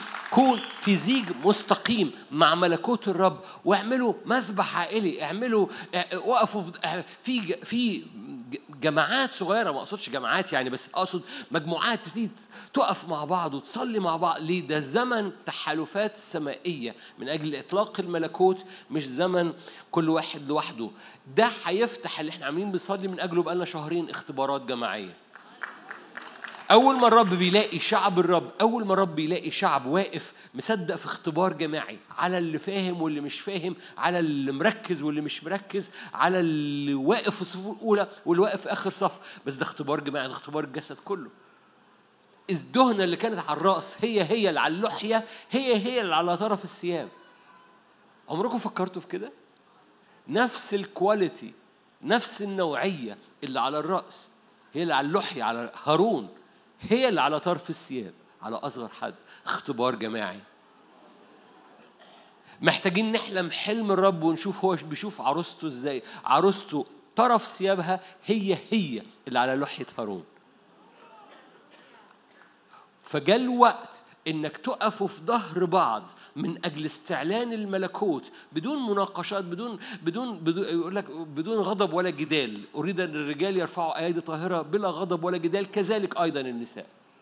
القصة مش مناقشات القصة ببساطة إحنا عايزين نتحالف مع السماء فبنقف معا في ظهر بعض كأسرة أو ككنيسة. هللويا. أوكي. كل ده كان في الفوضى والخلط بس الزيج ده الزيج. كيف يصير اثنان إن لم يتواعدا ليه لأن في نتيجة لهذا الاتفاق هذا التحالف مع السماء ومع بعض. معلش هدوس فيها مرة تاني. أصل أصل فلانة دي ما عندها حاجات مش مظبوطة. اقفي في ظهرها. ما تقفيش مع المشتكي ضدها.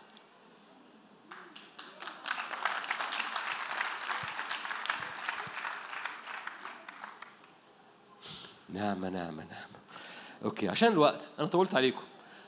النقطة دي طالت. الباقي نق- حو- الجاية قصيرة قوي. okay؟ الجاية قصيرة عاموس برضو عاموس أربعة. عموس أربعة. إيه النقطة؟ استرداد مخافة الرب. دي دي طويلة بس هنعمل عليها سلسلة بعدين. هنقول جملة بس.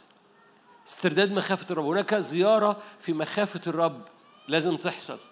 في آم، في ملاخي قال كده إن كنت أبا فأين كرامتي إن كنت سيد فأين هيبتي؟ تصور الرب يقول لك كده؟ يا أخي لو اتعاملت معايا كأب فين كرامتي؟ لو اتعاملت معايا كسيد فين مهابتي؟ فين مخافتي؟ ياه! تصور لما الرب يبقى يتحنن أو يتواضع أو ينزل للحتة دي إنه يطلب كرامته ويطلب هيبته.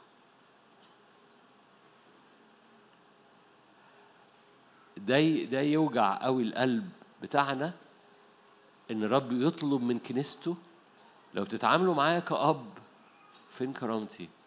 لو تتعاملوا معايا كسيد فين هيبتي؟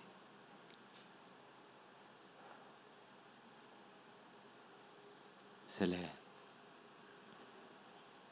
حاجة توجع القلب لو الرب نفسه يطلب كرامته أو يطلب هيبته.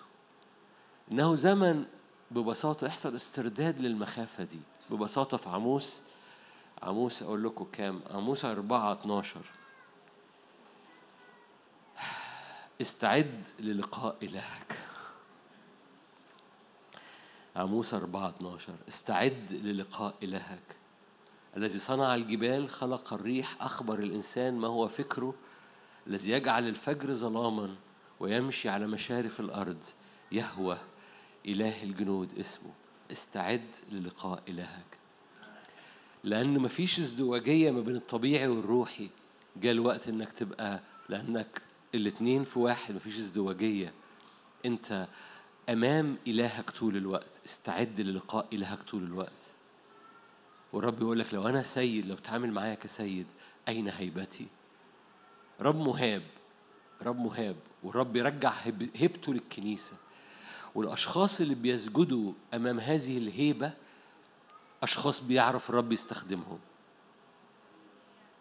الأشخاص اللي بيعرفوا يسجدوا أمام مخافة الرب. بالمناسبة لو حصل زيارة لروح مخافة الرب عليك في الأوضة مش هتعرف تقف. مش عشان هتقع تحت المسحة نو no. أنت هتقع على وشك قدام الرب. لو حصل زيارة من مخافة الرب عليك في الأوضة مش هتعرف تكمل واقف مش بسبب تقل المسحة لكن بسبب ال- الهيبة. وهذه الزيارة الرب عايز يعملها جماعية كمان. عايز يملاها في وقت العبادة عايز يملاها في قلوبنا وعايز يملاها في بيوتنا لأن الأشخاص اللي بيعرفوا يهابوا الرب الرب يعرف يستخدمهم. ممكن اوعظ بقى أقول لك إيليا حي رب اللي أنا واقف قدامه لاني واقف قدامه الرب يعرف يستخدم إيليا. هناك استرداد لمخافة الرب في الكنيسة. آخر حاجة. عاموس تسعة. كلكم عارفين أنا بحب هذا الشاهد. عاموس برغم إنه نبي تقيل. عاموس في إصحاح تسعة قال نبوة استخدمت في الكتاب المقدس واستخدموها الكنيسة الأولى في أعمال 15 واستخدموها في أعمال 19 ليه؟ لأنه تنبأ عاموس نبوة برغم إنه نبي تقيل. تنبأ النبوة اللي موجودة في إصحاح تسعة آية 11 في ذلك اليوم أقيم مظلة داوود الساقط. عشان أختم دي آخر نقطة فهرجع معاك النقط من أولهم. أول نقطة مجهولين رب يزورهم ويستخدمهم. تاني نقطة علاقة مع النار اطلب النار تنسكب على أعدائك تحرقهم عليك تقدسك. تالت نقطة فوضى وخلط لكن في زيج وتحالفات فاختار التحالفات. رابع نقطة استرداد لمخافة الرب وهيبة الرب. آخر نقطة عجلات للروح نارية بتتحرك في الأرض كلها. عجلات الروح القدس النارية تتحرك في الأرض كلها. هقول لك حالا.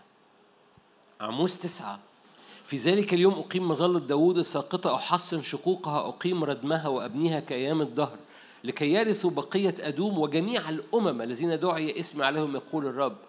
ها أنا ذا ها أيام تأتي يقول الرب يدرك الحارث الحاصد دائس العنب باذر الزرع تقطر الجبال عصير تسيل جميع التلال أرد سبي شعبي يبنون مدن خربة يسكنون يغرسون كروما يشربون خمرها يصنعون جنات يأكلون أثمارهم أغرسهم في أرضهم لن يقلعوا بعد من أرضهم التي أعطيتهم قال الرب إلهك.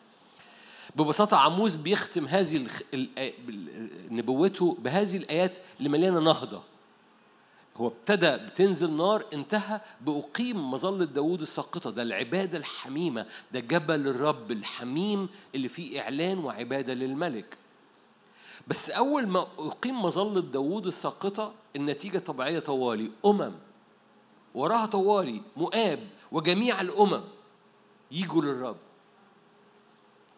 هناك حركة من عجلات الرب النارية اللي خارجة من العبادة عشان عبادتك تتحول جواك إلى حركة إلى عجلات عملية خارجة بره أسوار الطبيعي بتاعك لأن الرب يريد أن يحرك رجليك خارج الأسوار إلى الأمم والشعوب.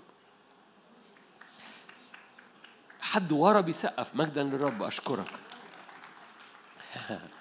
أنا سامعك وأنت شاب مش شابة.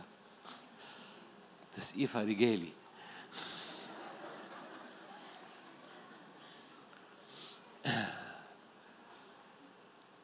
قلت تعبير ده مؤخرا في اجتماع من الاجتماعات قلت عايز ترى معجزة السير على المياه يجب أن تخرج من السفينة. ما هيش جملة يعني مش حق الملكية مش بتاعي. بتاع بطرس الحقيقة. لكن لو عايز ترى معجزة السير على المياه. يجب أن تخرج من السفينة. ما ينفعش تبقى قاعد جوه المركب بتقول فين أيام المشي على المية؟ هو ربنا بطل يمشي الناس على المية ليه؟ آه ما أنت قاعد جوه السفينة. عايز تمشي على المية اخرج من السفينة. اللي قاعدين جوه المركب ما, ما, ما اختبروش هذا الاختبار. في حركة خارجة من العبادة لو العبادة جوه السفينة العبادة اللي بتحصل جوه السفينة بتقودك لحركة خارج السفينة لكي تختبر الآيات والعجائب تقول لي أخرج بره السفينة راح إيه؟ راح الأمم في في. لأن ال- برضو حد تعبير بنقوله في هذه الخدمة كتير كل المية أعمق في أبعد حتة من المسبح المسبح خرجت منه مية المية إلى الكعبين بس عمالة بتترفع. كل ما تبعد من المسبح كل المية ما تطلع لفوق. تقول ده مش طبيعي ده أنا محتاج أقرب من المسبح. أقول لك المسبح ده مكان العبادة ده المرجعية بتاعتك ده لا ازدواجية. أنت مش مش في قدام المسبح روحي وبعيد عن المسبح طبيعي. في خمسة هنا أهو هزوا راسهم. أشكرك أخويا. ما خدتوش بالكم هقولها مرة تاني. مش وانت قدام العبادة روحي. أول ما خرجت من خيمة داوود بقيت طبيعي. لا انت وانت بتعبد نعم روحي وناري بتخرج من خيمة داوود روحي وناري بتوصل للعالم روحي وناري. المية الحقيقي المية بيزداد عمقها كل ما تبعد. ليه؟ لأنك بتحتاج معجزة أكتر.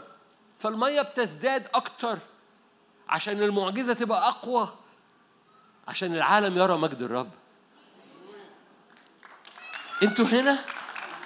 حضرتك وانت قريب من المسبح مش محتاج معجزة عالية المسبح موجود. كل ما تبعد عن المسبح مش بتبعد عن ربنا. لا ازدواجية. كل ما بتقف قدام المسبح انت في حالة روحية بتتحرك عن المسبح رايح للعالم بتخرج من السفينة وتمشي على المية انت رايح للعالم. بس يبرأ العالم يبرأ البحر من هذا النهر اللي خارج من المسبح بس النهر بقى عميق جدا وهو رايح للعالم أنا بحكي عن حسقيال 47 لو انت مش عارف أنا بحكي عليه أنا بحكي عن حسقيال 47 المية بقت نهر سباحة لا يعبر بقت عميقة جدا عند العالم مش عند المسبح. هذا النهر هو نهر الروح القدس. هناك حركة من عجلات نارية رايحة للأمم بنهضة. أحبائي أنا عايز أقول لكم عمالين بنقول بقى كذا بقوا- بس البعض ابتدى يدرك إن ده مش كلام وعظ. أحبائي لما الكنيسة بتقف من أجل الأمم الأمم بتتغير منطقتنا بتتغير منطقتنا مدعوة أنها تتحالف مع الرب. بلاد منطقتنا مدعوين أنهم يتحالفوا مع الرب. مصر عليها قصد إلهي عالي جدا في الأزمنة اللي جاية. في تأثير لصلواتك في تأثير لحركتك اللي مليانة ابتسامة ومليانة نعمة ومليانة مراحم للناس اللي في الشارع. في تأثير لصلواتك من أجل هذه البلد ومن أجل بركة البلد. زي ما كنا بنرنم يباركك الرب ويحرسك. في تأثير لهذه المياه الخارجة من الهيكل بتاعك لأنك أنت مش روحي وطبيعي. أنت الاتنين صاروا واحد. فاللي خارج من فمك في الشغل آه أنا الدنيا. حبيبي ابن أوني ما اسموش ابن أوني انيمور هو بنيامين. فما تلعنش البلد ما تلعنش حياتك ما تلعنش اللي جاي ما تلعنش. ليه؟ لأن في قصد إلهي من الرب على البلد. قصد بركة قصد نعمة قصد استخدام قصد منارة قصد إرسالية. مش مش مش بلد ق- بلد بتبارك مليانة مخازن بيأتي إليها الأمم والشعوب عشان يأكلوا من مخازنها لأن مخازن يوسف بتملى بلادنا. ده مقاصد الرب ده الوديعة اللي من من مصر الابن بيخرج. دي مش آية خلاص اكسبايرد خلصت. دي آية مستمرة. من مصر الابن بيخرج. بطرق متنوعة من خلال الكلمة من خلال الإرسالية من خلال النبوة من خلال الصوت من خلال الخدمات من خلال الفرق من خلال التسبيح من خلال حاجات كتيرة. من مصر الابن بيخرج. ولو الابن قعد في مصر الابن إحنا يعني. قعد في مصر في حاجة ب... في حاجة بتطلع ريحة وحشة. لما الشعب فضل قاعد جوه أورشليم حصل حاجة وحشة. فابتدوا يخرجوا. لما راحوا السامرة في لبس اللي عمره ما خدم خدم. ما نورتش بس أنا محتاج أخلص. فاللي حاسس إنه متعطل في خدمته أخرج بره المركب. هغرق. يا أخي. أنت عارف لو غرقت؟ عارف لو غرقت؟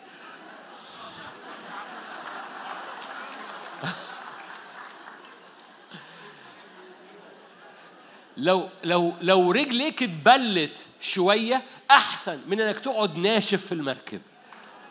ولو رجلي ولو رجليك اتبلت ولو رجليك اتبلت عمره ما هيسيبك. لأنه هو افضل له يبقى معاك على المية من إنه يقعد مع اللي قاعدين في المركب.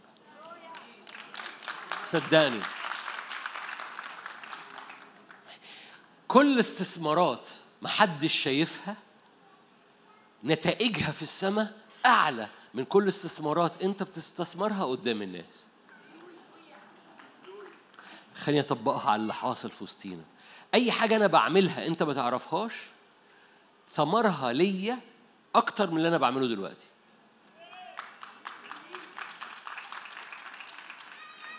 هقولها مرة تاني احتياطي. أي حاجة تانية أنا بعملها مش ظاهرة للناس ثمرها ليا أكتر من اللي أنا بعمله دلوقتي. لأن اللي أنا بعمله دلوقتي ظاهر فده ليه منظر معين. لكن ال- اللي أنت بتعمله ومحدش عارفه ثمره أعلى ليك. عشان كده في ناس في الخيمة دي أغنى جدا لأن محدش عارف هي بتعمل إيه. بس بتعمل حاجات وراء الرب. هم اللي سقفوا هناك.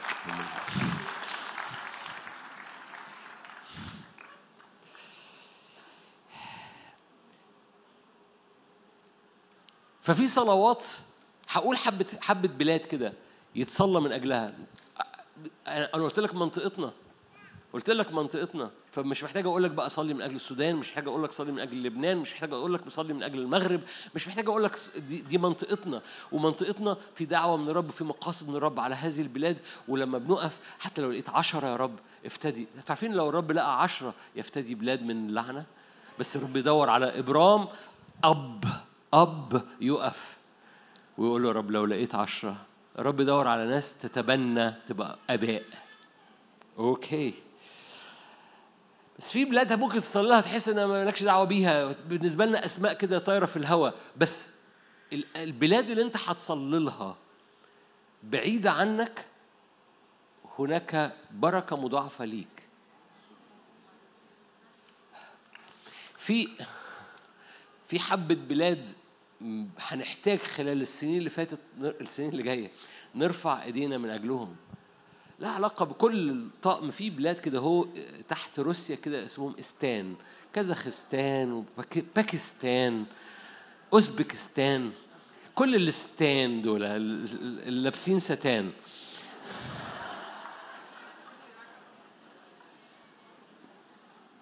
محتاج ترفع إيدك. أنا بقولها كده عشان بس تتذكرها. محتاج ترفع إيدك من اجلها. هذا ال هذا ال هذا الحزام من البلاد اللي ما بين روسيا والصين. طبعا الصين قصة مهمة يتصلى من اجلها. افغانستان. تحت امرك.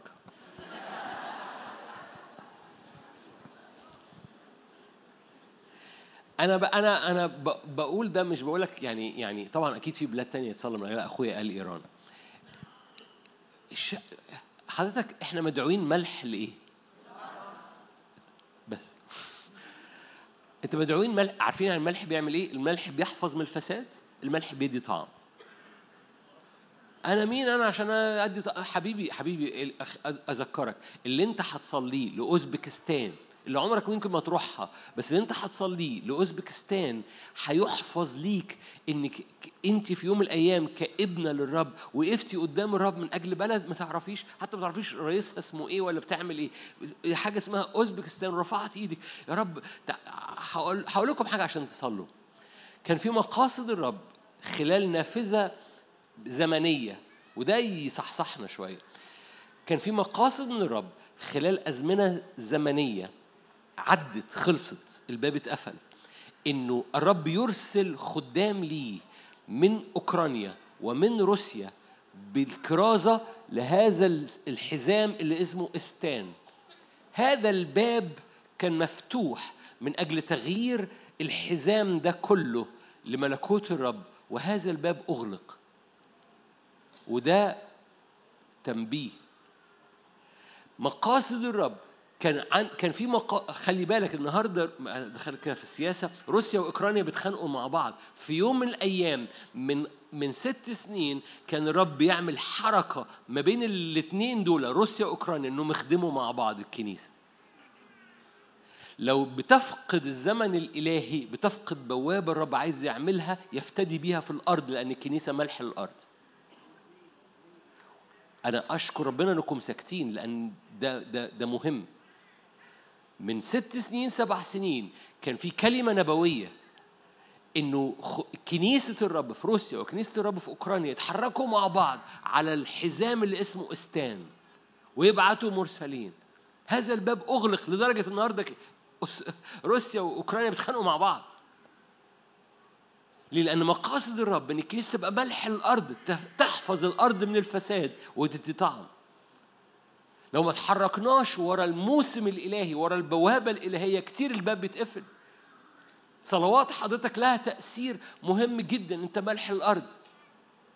وجاء الوقت إنك تتحالف لأن في عجلات روح نارية ده اللي عاموس قاله في عجلات روح نارية أنا عايز إيه؟ أنا عايز الح- الحارث يدرك الحاصد دائس العنب بازر, بازر الزرع يعني إيه؟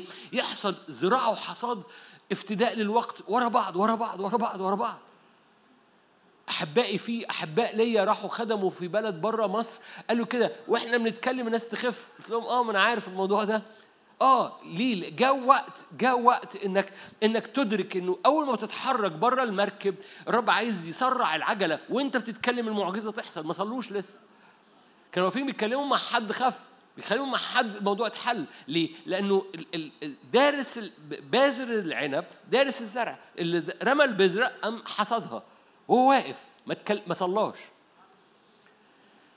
في عجلات روحية محتاج تنتهز الفرصة تتحرك بره المحدودية والتكتيفة والشكل المعتاد وال... ليه الرب بيطلع زقاق. أذكرك الفوضى هو قصد شيطاني بس فرصة إلهية إنه يطلع من هذه الفوضى زقاق مختلف منك بيطلع جرأة غير عادية وتسريع للزراعة والحصاد بسرعة.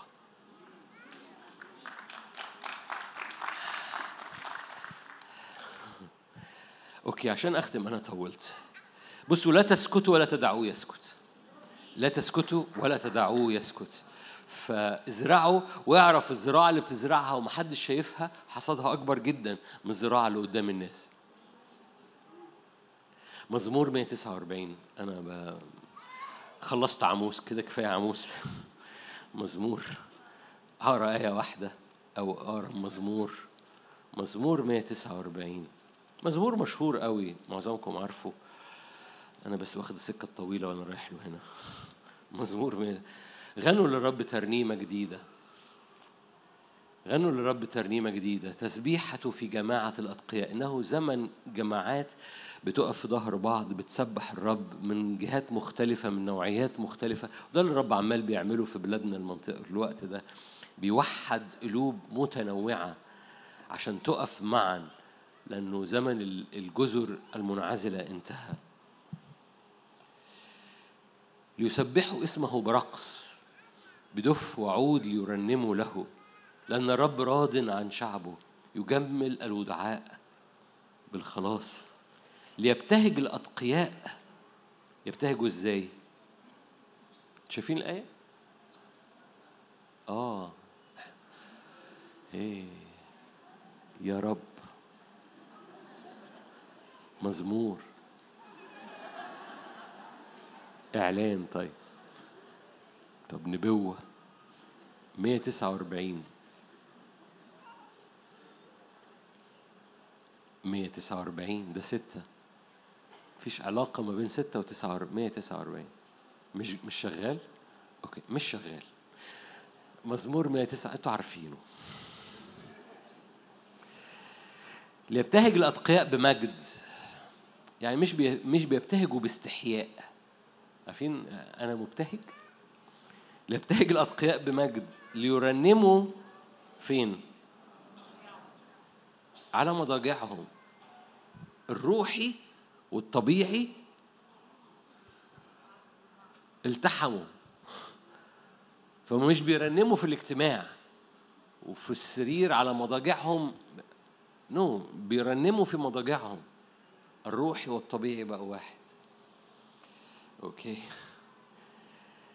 تنويهات الله إعلانات كلمة الرب. ما اسموش بن اوني اسمه بنيامين. تنويهات الله في افواههم سيف ذو حدين في يدهم يصنعوا نقمة في الامم وتأديبات للشعوب لأسر ملوك بقيود وشرفائهم بكبول من حديد ليجروا الحكم المكتوب. كرامة هذا لجميع أتقياء إن لم تفتح فمك بالتنويهات الله صوت العدو ممكن يبلعك. لكن لو فتحت فمك بتنويهات الله الصوت اللي خارج من إبليس الأرض تفتح فمها وتبلع النهر اللي خارج من فم الحي. صدقني عبادتك لها تأثير إيدك المرفوعة لها تأثير لأن الطبيعي بتاعك له تأثير. الهيكل بتاعك لما بيرفع إيده له تأثير لأن الطبيعي بتاعك له تأثير. لما بتخرج لما بتمنع إن صوتك يخرج صوت إبليس بيبلعك. لما بتخرج صوتك الأرض بتفتح فمها وتبلع النهر اللي خارج من فم الحية مقاصد الرب إنك تقف على أسوار الميراث بتاعك على أسوار 22 على أسوار بيتك وميراثك وتحرس. ميراثك أول ما الرب يراك بتحاصر ميراثك وبتحرسه الرب يوسع ميراثك جدا. تنويهات الله في فمك. زيف ذو حدين في يدك أمين. خلينا نقف مع بعض ونصلي.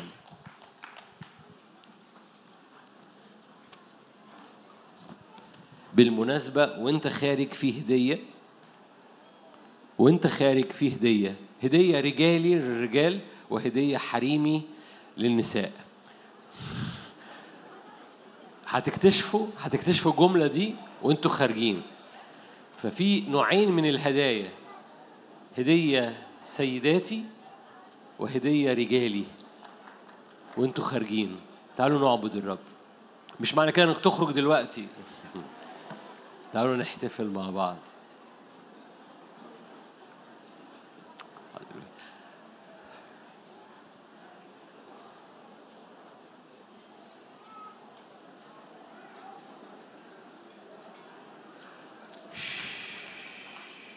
أنا طولت للدرجة دي؟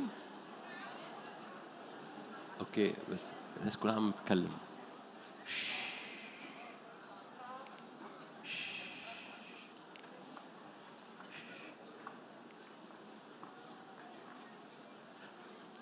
هللويا.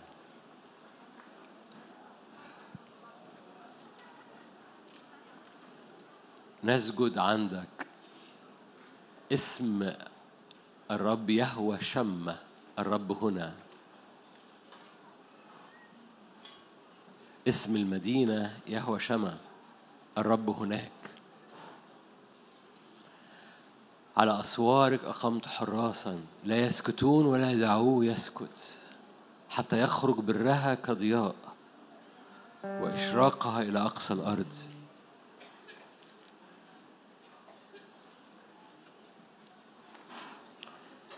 كالإعراء بدون سور. ملكوت الرب يتسع. الرب سور نار. ليه؟ لأن الميراث اتسع. الميراث حسن عندي. ميراثي في النعماء. أنا عايزك تتحرك في الصلاة معايا. أنا بصلي بلسانك أنت. الرب يدعو إن ميراثك يبقى متسع جدا. أول ما الرب يراك واقف من أجل 22 من أجل استخدام الرب لحياتك من أجل مواريث مختلفة واستخدام مختلف أول ما الرب يراك واقف بتحاصر بالصلاة ميراثك بتوقف حراس على أسواره الرب يقول لك خلاص حو- هضعفه وهوسعه أنا هبقى سور نار ليك. ومجد في الوسط. مركبات الرب نارية. والرب دعوك إنك تطلب النار تنسكب. على أعدائك تبيدهم على قلبك تنقيه. على أرواح الشر أعدائك دول أرواح الشر. قال له كده أسكب نار على مؤاب أسكب نار على سور حتة.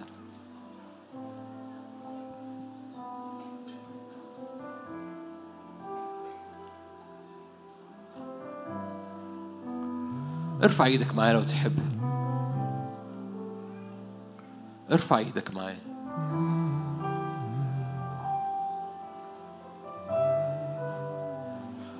يا رب استقامة ما بين السماء والأرض استقامة ما بين مشاعرنا الطبيعية ومشاعرك أنت عشان يبقوا الاتنين واحد استقامة ما بين أفكارنا وأفكارك فيبقى لنا فكر المسيح. استقامة ما بين قلبنا وقلبك فلنا أحشاء يسوع المسيح. استقامة زيج بنتحالف مع السماء بنتحالف مع بعضنا البعض.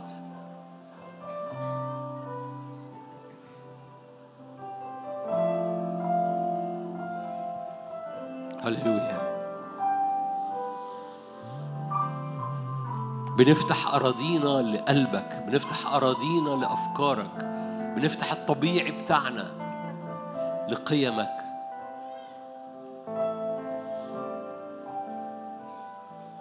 هللويا. بنفتح أوجاعنا لمعجزتك بنفتح أراضينا لسمائك.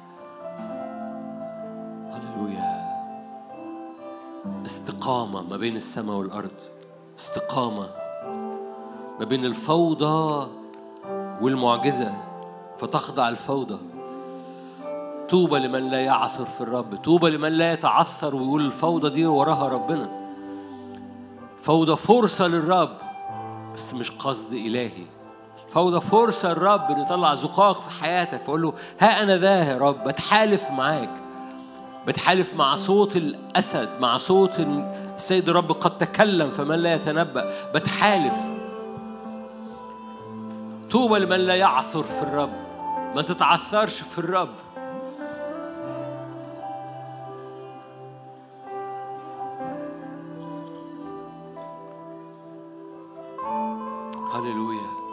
لتنزل نار. اطلب مد إيدك معايا. لتنزل نار من السماء. لتنزل نار يا رب. هب يا روح الله على الخيمة. هب يا روح الله على البيوت.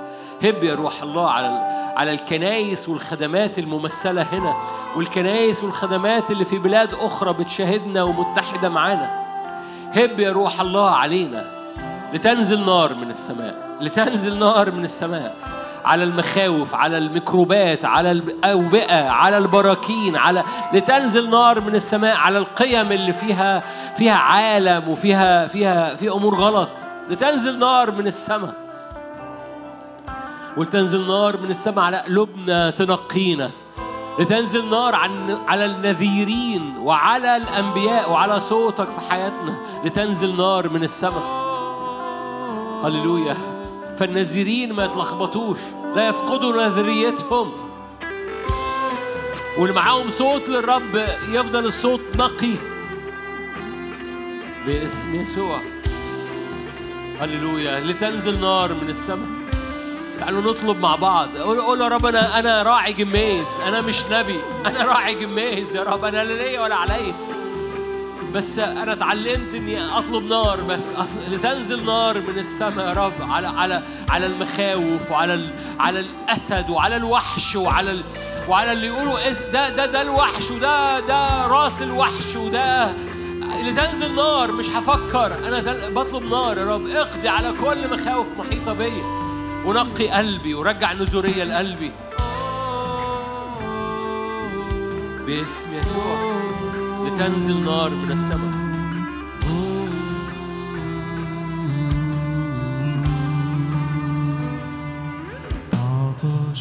نفسي لك فلتغمرني بروحك ولتملأني بمجدك.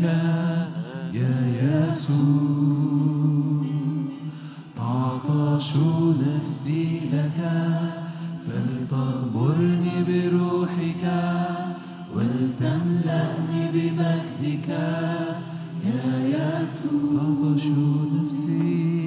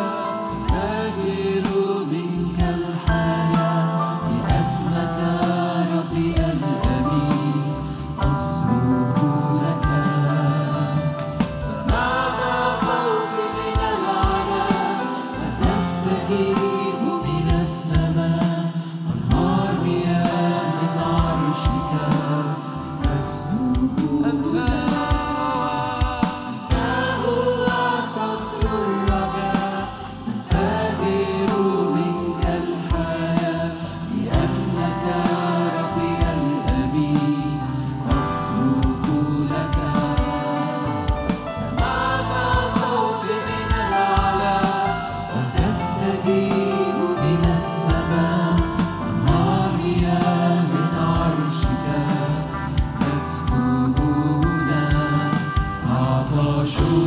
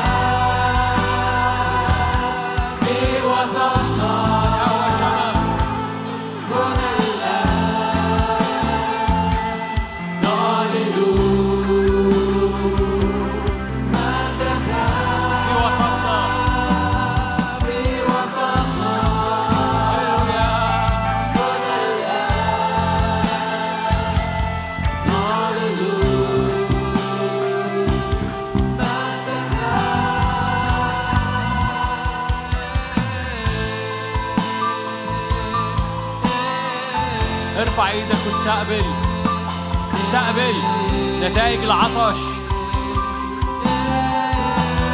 يملأ الرب أرضك. مراحم جديدة. أرضك تبقى باستقامة مع السماء. مش روحي وطبيعي. الاتنين بقوا واحد.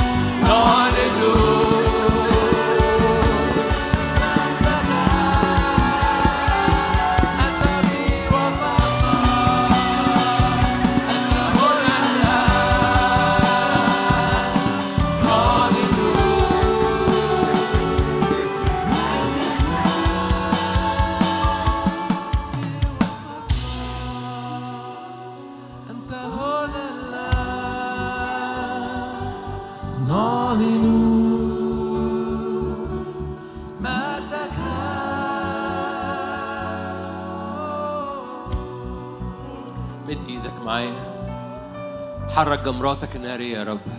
تنزل نار من السماء. حرك جمراتك النارية على قلوبنا وعلى أرواحنا على نفسيتنا وعلى أجسادنا. لا انفصال لا سيباريشن ما بين نارك وما بين الطبيعي بتاعنا. رب لغى المسافة رب لغى الانفصال رب لغى الازدواجية رب لغى الحالتين. هي حالة واحدة. ابن للملك حالة واحدة. رب لغى ال... الازدواجية. لا دواليتي لا لا ازدواجية. حالة واحدة من حضور الرب حالة واحدة ملوك وكهنة حالة واحدة أبناء حالة واحدة ناريين حالة واحدة هو ساكن فيا. الروحي نزل والطبيعي طلع عشان يتقابلوا في المسيح. جمراتك النارية إلمس أمور طبيعية يا رب الآن. صدق معايا مد إيدك. بعد إذا ما تخجلش. أنا مادد إيدي. مد إيدك قول يا رب. املاني جمرات نارية. املى الطبيعي بتاعي جمرات نارية. صلينا في الاجتماع الأولاني لشعيرات الدم اللي في العين والقرنية. جات لي حالتين في في الوقت البريك. بالظبط شعيرات دم وقرنية. حالتين. وأؤمن إن في كثيرين برضو في البيوت. أنا عايز أقول لك إن الرب عايز يسكب جمرات نارية على كل احتياجات. على كل احتياجات فاستقبل من الرب صدق النار النازلة. اعمل زي عموس. قول أنا راعي جميز أنا مش فاهم بس أنا بطلب نارك أنا راعي جميز أنا مش مش نبي ولا ابن نبي. أنا راعي جميز بس اسكب نارك الآن اسكب نارك. قدس قلبي رجع النذير جوايا. ورجع الصوت جوايا. انقلني. هللويا. انقل طبيعتي وقفني قدامك. وقفني في عجلاتك وفي مركباتك وفي شغلك الروحي. فالزارع والحاصد يلحقوا بعض. سرع الحركة سرع الحركة في حياتي. سرع حركة مركباتك وعجلاتك عليا. سرع حركة الرؤية والإعلان في حياتي. سريعا اجري قولك. سريعا اجري قولك. أنا برفض إني مبقاش متحالف مع السماء ولا أبقى متحالف مع إخواتي. أنا بت- بتحد مرة تاني. بتحد إننا في ظهر بعضنا البعض. تضاعف للمجد تضاعف للمحبة تضاعف للقوة. باسم الرب يسوع تضاعف للمجد وللمحبة وللقوة. باسم الرب يسوع.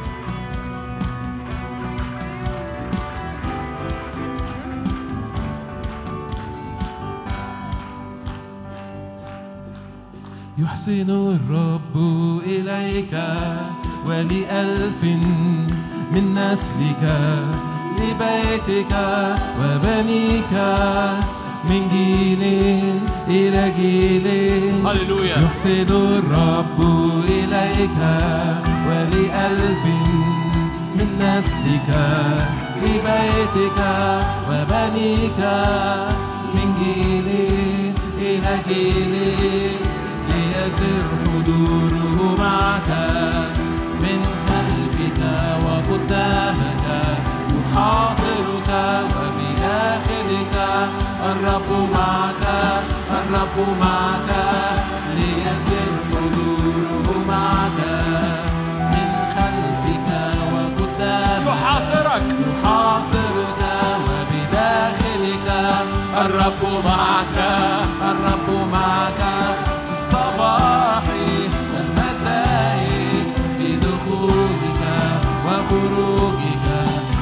وقت حزنك وفي فرحك. الرب لك الرب لك. لا مسافة. في الصباح لا انفصال. والمساء في دخولك وخروجك حزنك وفي فرحك. الرب لك. يحسن الرب.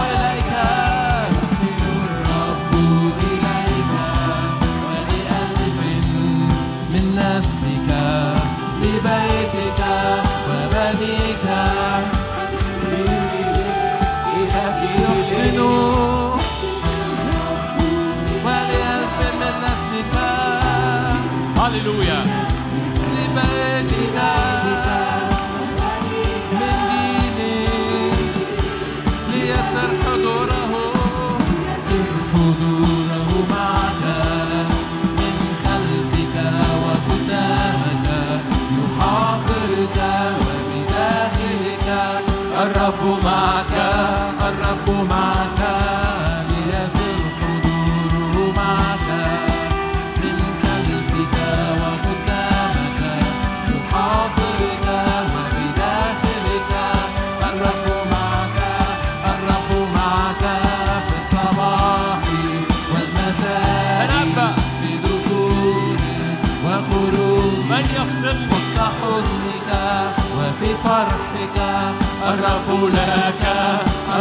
لك في الصباح والمساء في دخولك وخروجك وقت حزنك وفي فرحك الرب لك الرب لك الرب لك الرب لك الرب لك. إن كان الرب لك فمن عليك.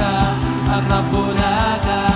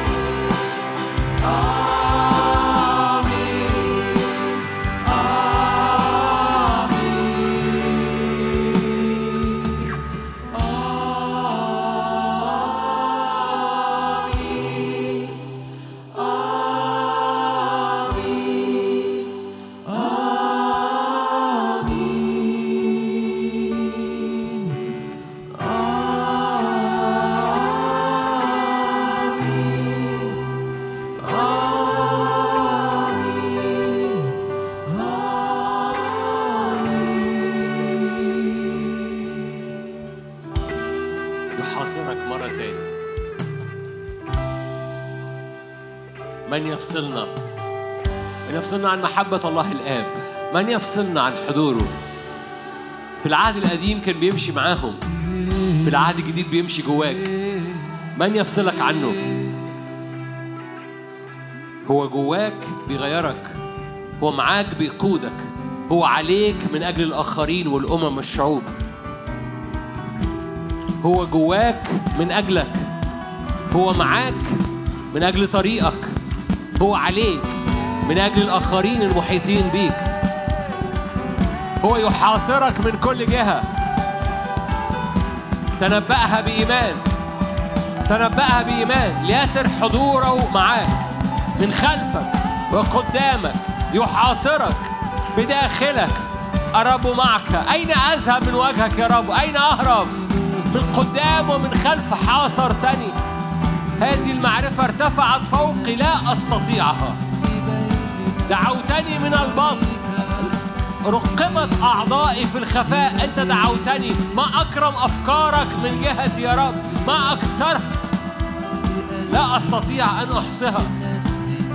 يسر حضوره معك. من خلفك وقدامك يحاصرك. بداخلك. الرب معك. الرب معك. حضوره معك. من خلفك وقدامك يحاصرك وبداخلك. الرب معك الرب معك ليسر حضوره معك. من خلفك وقدامك يحاصرك وبداخلك. الرب معك الرب معك ليسر حضوره معك. من خلفك وقدامك يحاصرك وبداخلك. الرب معك الرب معك ليسر حضوره معك من خلفك وقدامك يحاصرك وبداخلك. الرب معك الرب معك الرب معك الرب معك.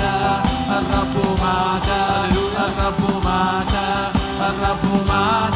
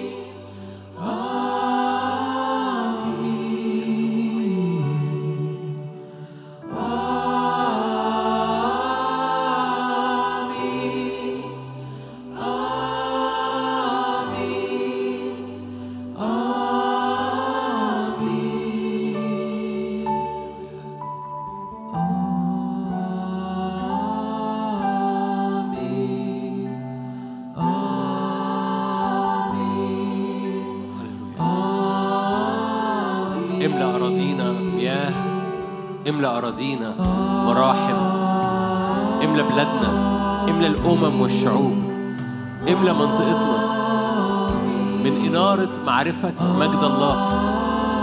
املى بلادنا كما تغطي المياه البحر.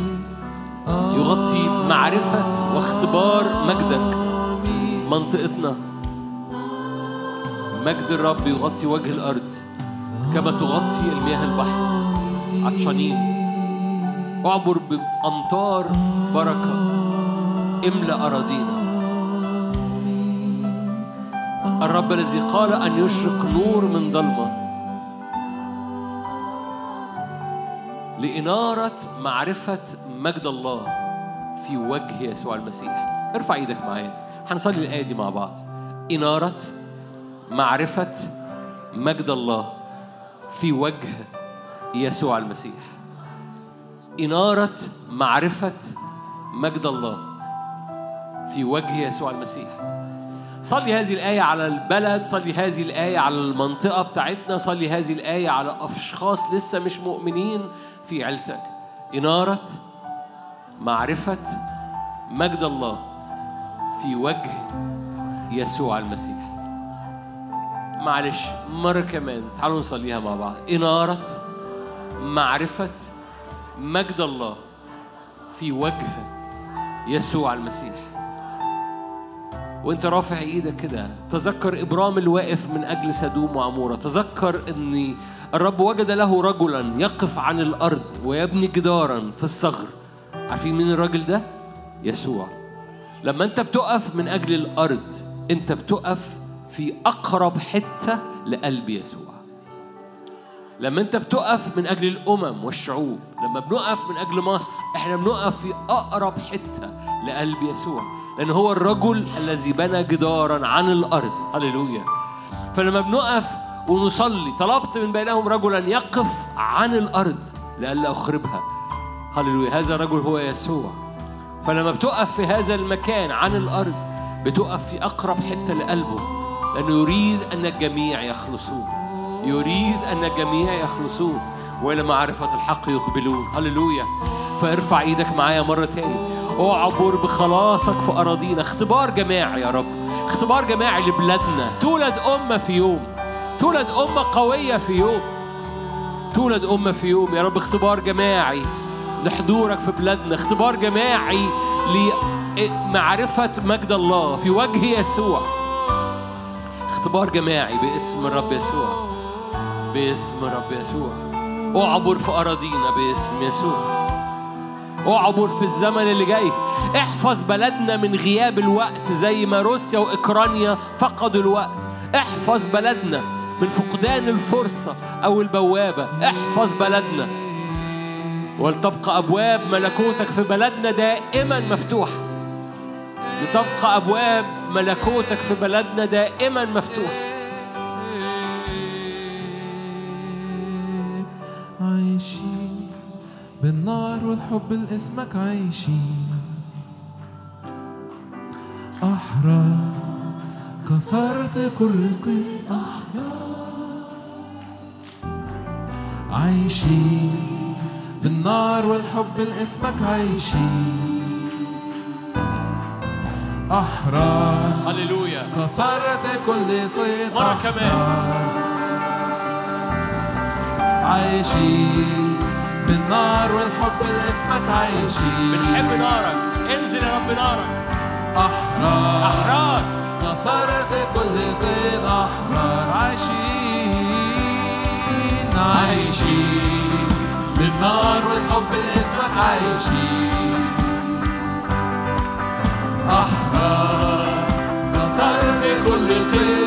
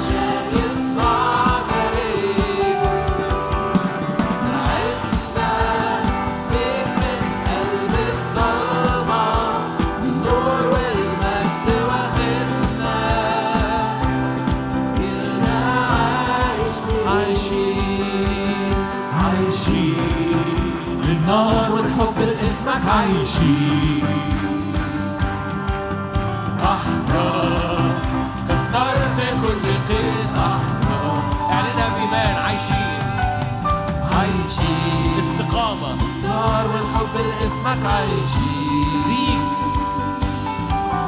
أحرار كسرت كل قيد أحرار إلهنا ملكه.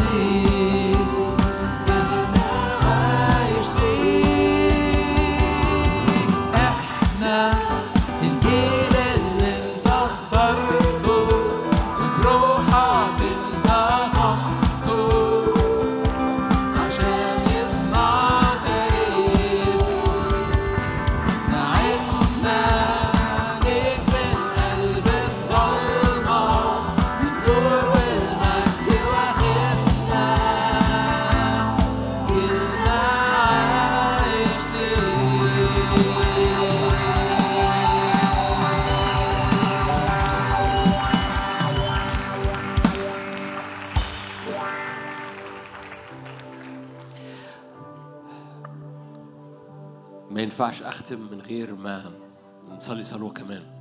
أؤمن بحركة ملائكية مليانة زيت تكليف وزيت إرسالية على كثيرين في هذا المكان. فمد إيدك معايا مد إيدك معايا أؤمن جدا بحركة ملائكية مليانة مسحة إرسالية وتكليف. استقبلها كجمرة نار في روحك في أحشائك. أرميا قال لما سكت صارت نار في داخلي. أبويا السماوي أنا بسأل إن التكليف يبقى نار جوه كثيرين في الخيمة وفي البيوت في بلاد أخرى. أنا بسأل إن جمرات التكليف تبقى نار داخلية. جمرات الإرسالية تبقى نار داخلية. في الأشغال وفي الظروف وفي البيت وفي العائلات تبقى نار داخلية. هذا التكليف للكل لا فاصل لا دواليتي لا ازدواجية.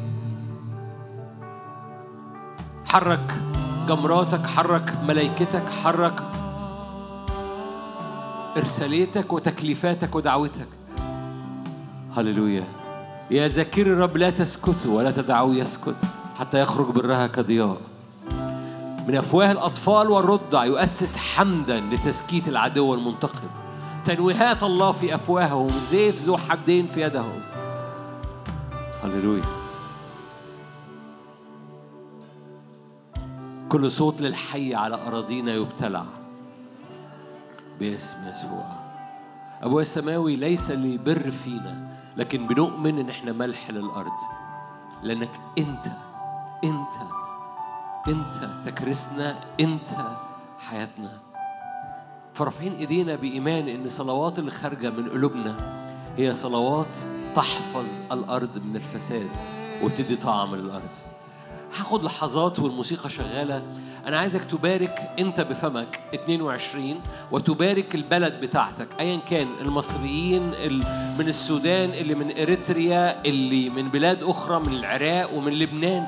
بارك البلد بتاعتك وإطلق إيمان على 22 وعلى بلدك وعلى رئيس بلدك. إطلق بإيمان. صلي من أجل بلدك صلي من أجل رئيس بلدك صلي من أبواب بلدك. صلي من أجل سماء مفتوحة صلي من أجل مجد الرب واستعلان الرب صلي من أجل استخدامك صلي من أجل 22 وصلي من أجل البلد. والموسيقى شغالة. خد وقت وصلي. بارك بارك. بنيامين. لا ابن أوني. لا ابن أوني. بنيامين.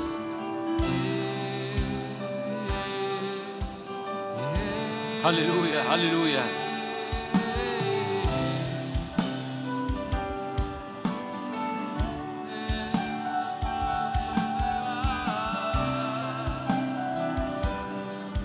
لم أستطع أن أمسك ليه صلوات ورا صلوات. شعلة وراء شعلة نار متواصلة. نار متواصلة. نار متواصلة.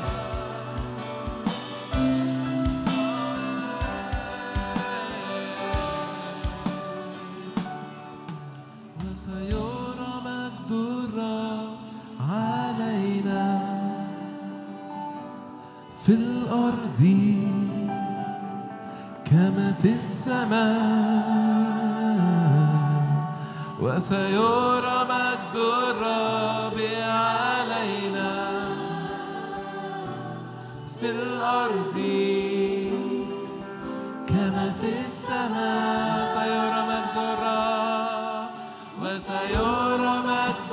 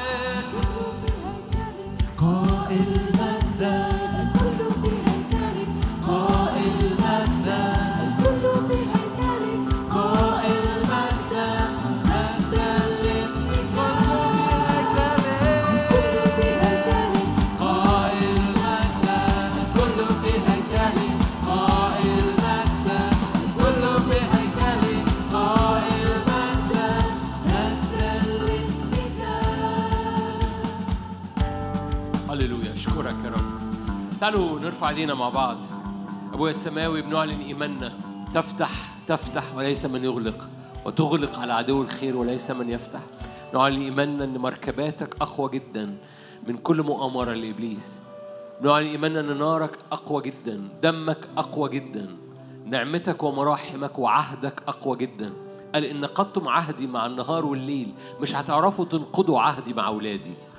يا رب رافعين ايدينا لعهدك رافعين ايدينا لمجدك رافعين ايدينا بدمك رافعين ايدينا بسلطانك لانك انت العلي الاليون الرب العلي الاعلى. هللويا. نعلن اسمك اعلى نعلن دمك يتكلم افضل نعلن عهدك اقوى جدا نعلن ملكوتك اقوى جدا. بنحمدك بنشكرك على الزمن اللي جاي وبنتنبأ عليه. بنيامين بنيامين ابن القوة لأن إحنا كنيسة في يمين الرب. في يمين الرب الممسك بالكواكب في يمينه في يده اليمنى. فتعالوا نختم بتسبيح وبهتاف كده وفرح باسم الرب يسوع ونختم احتفالنا مع بعض.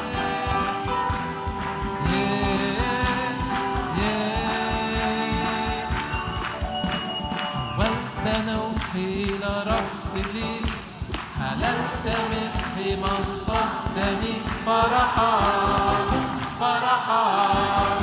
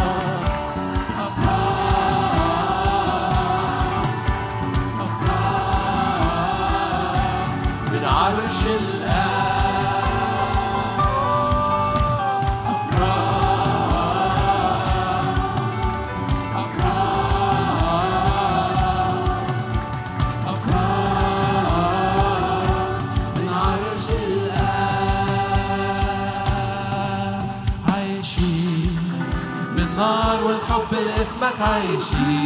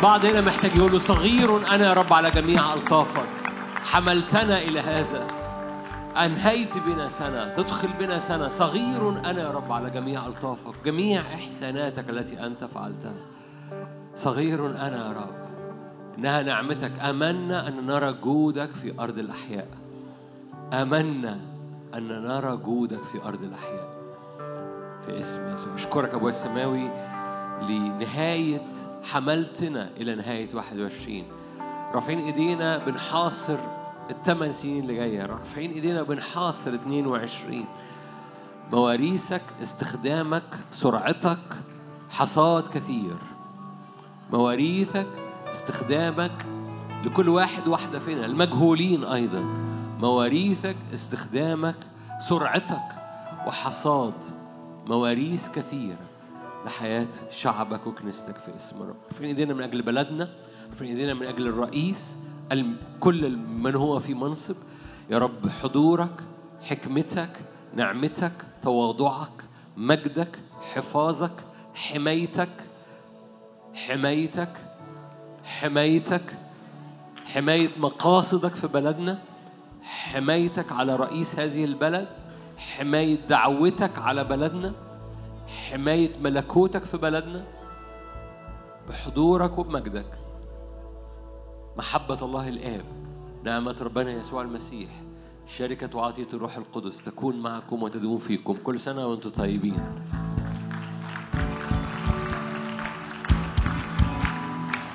وانتوا خارجين في هدية. البنات ليهم هدية غير الولاد.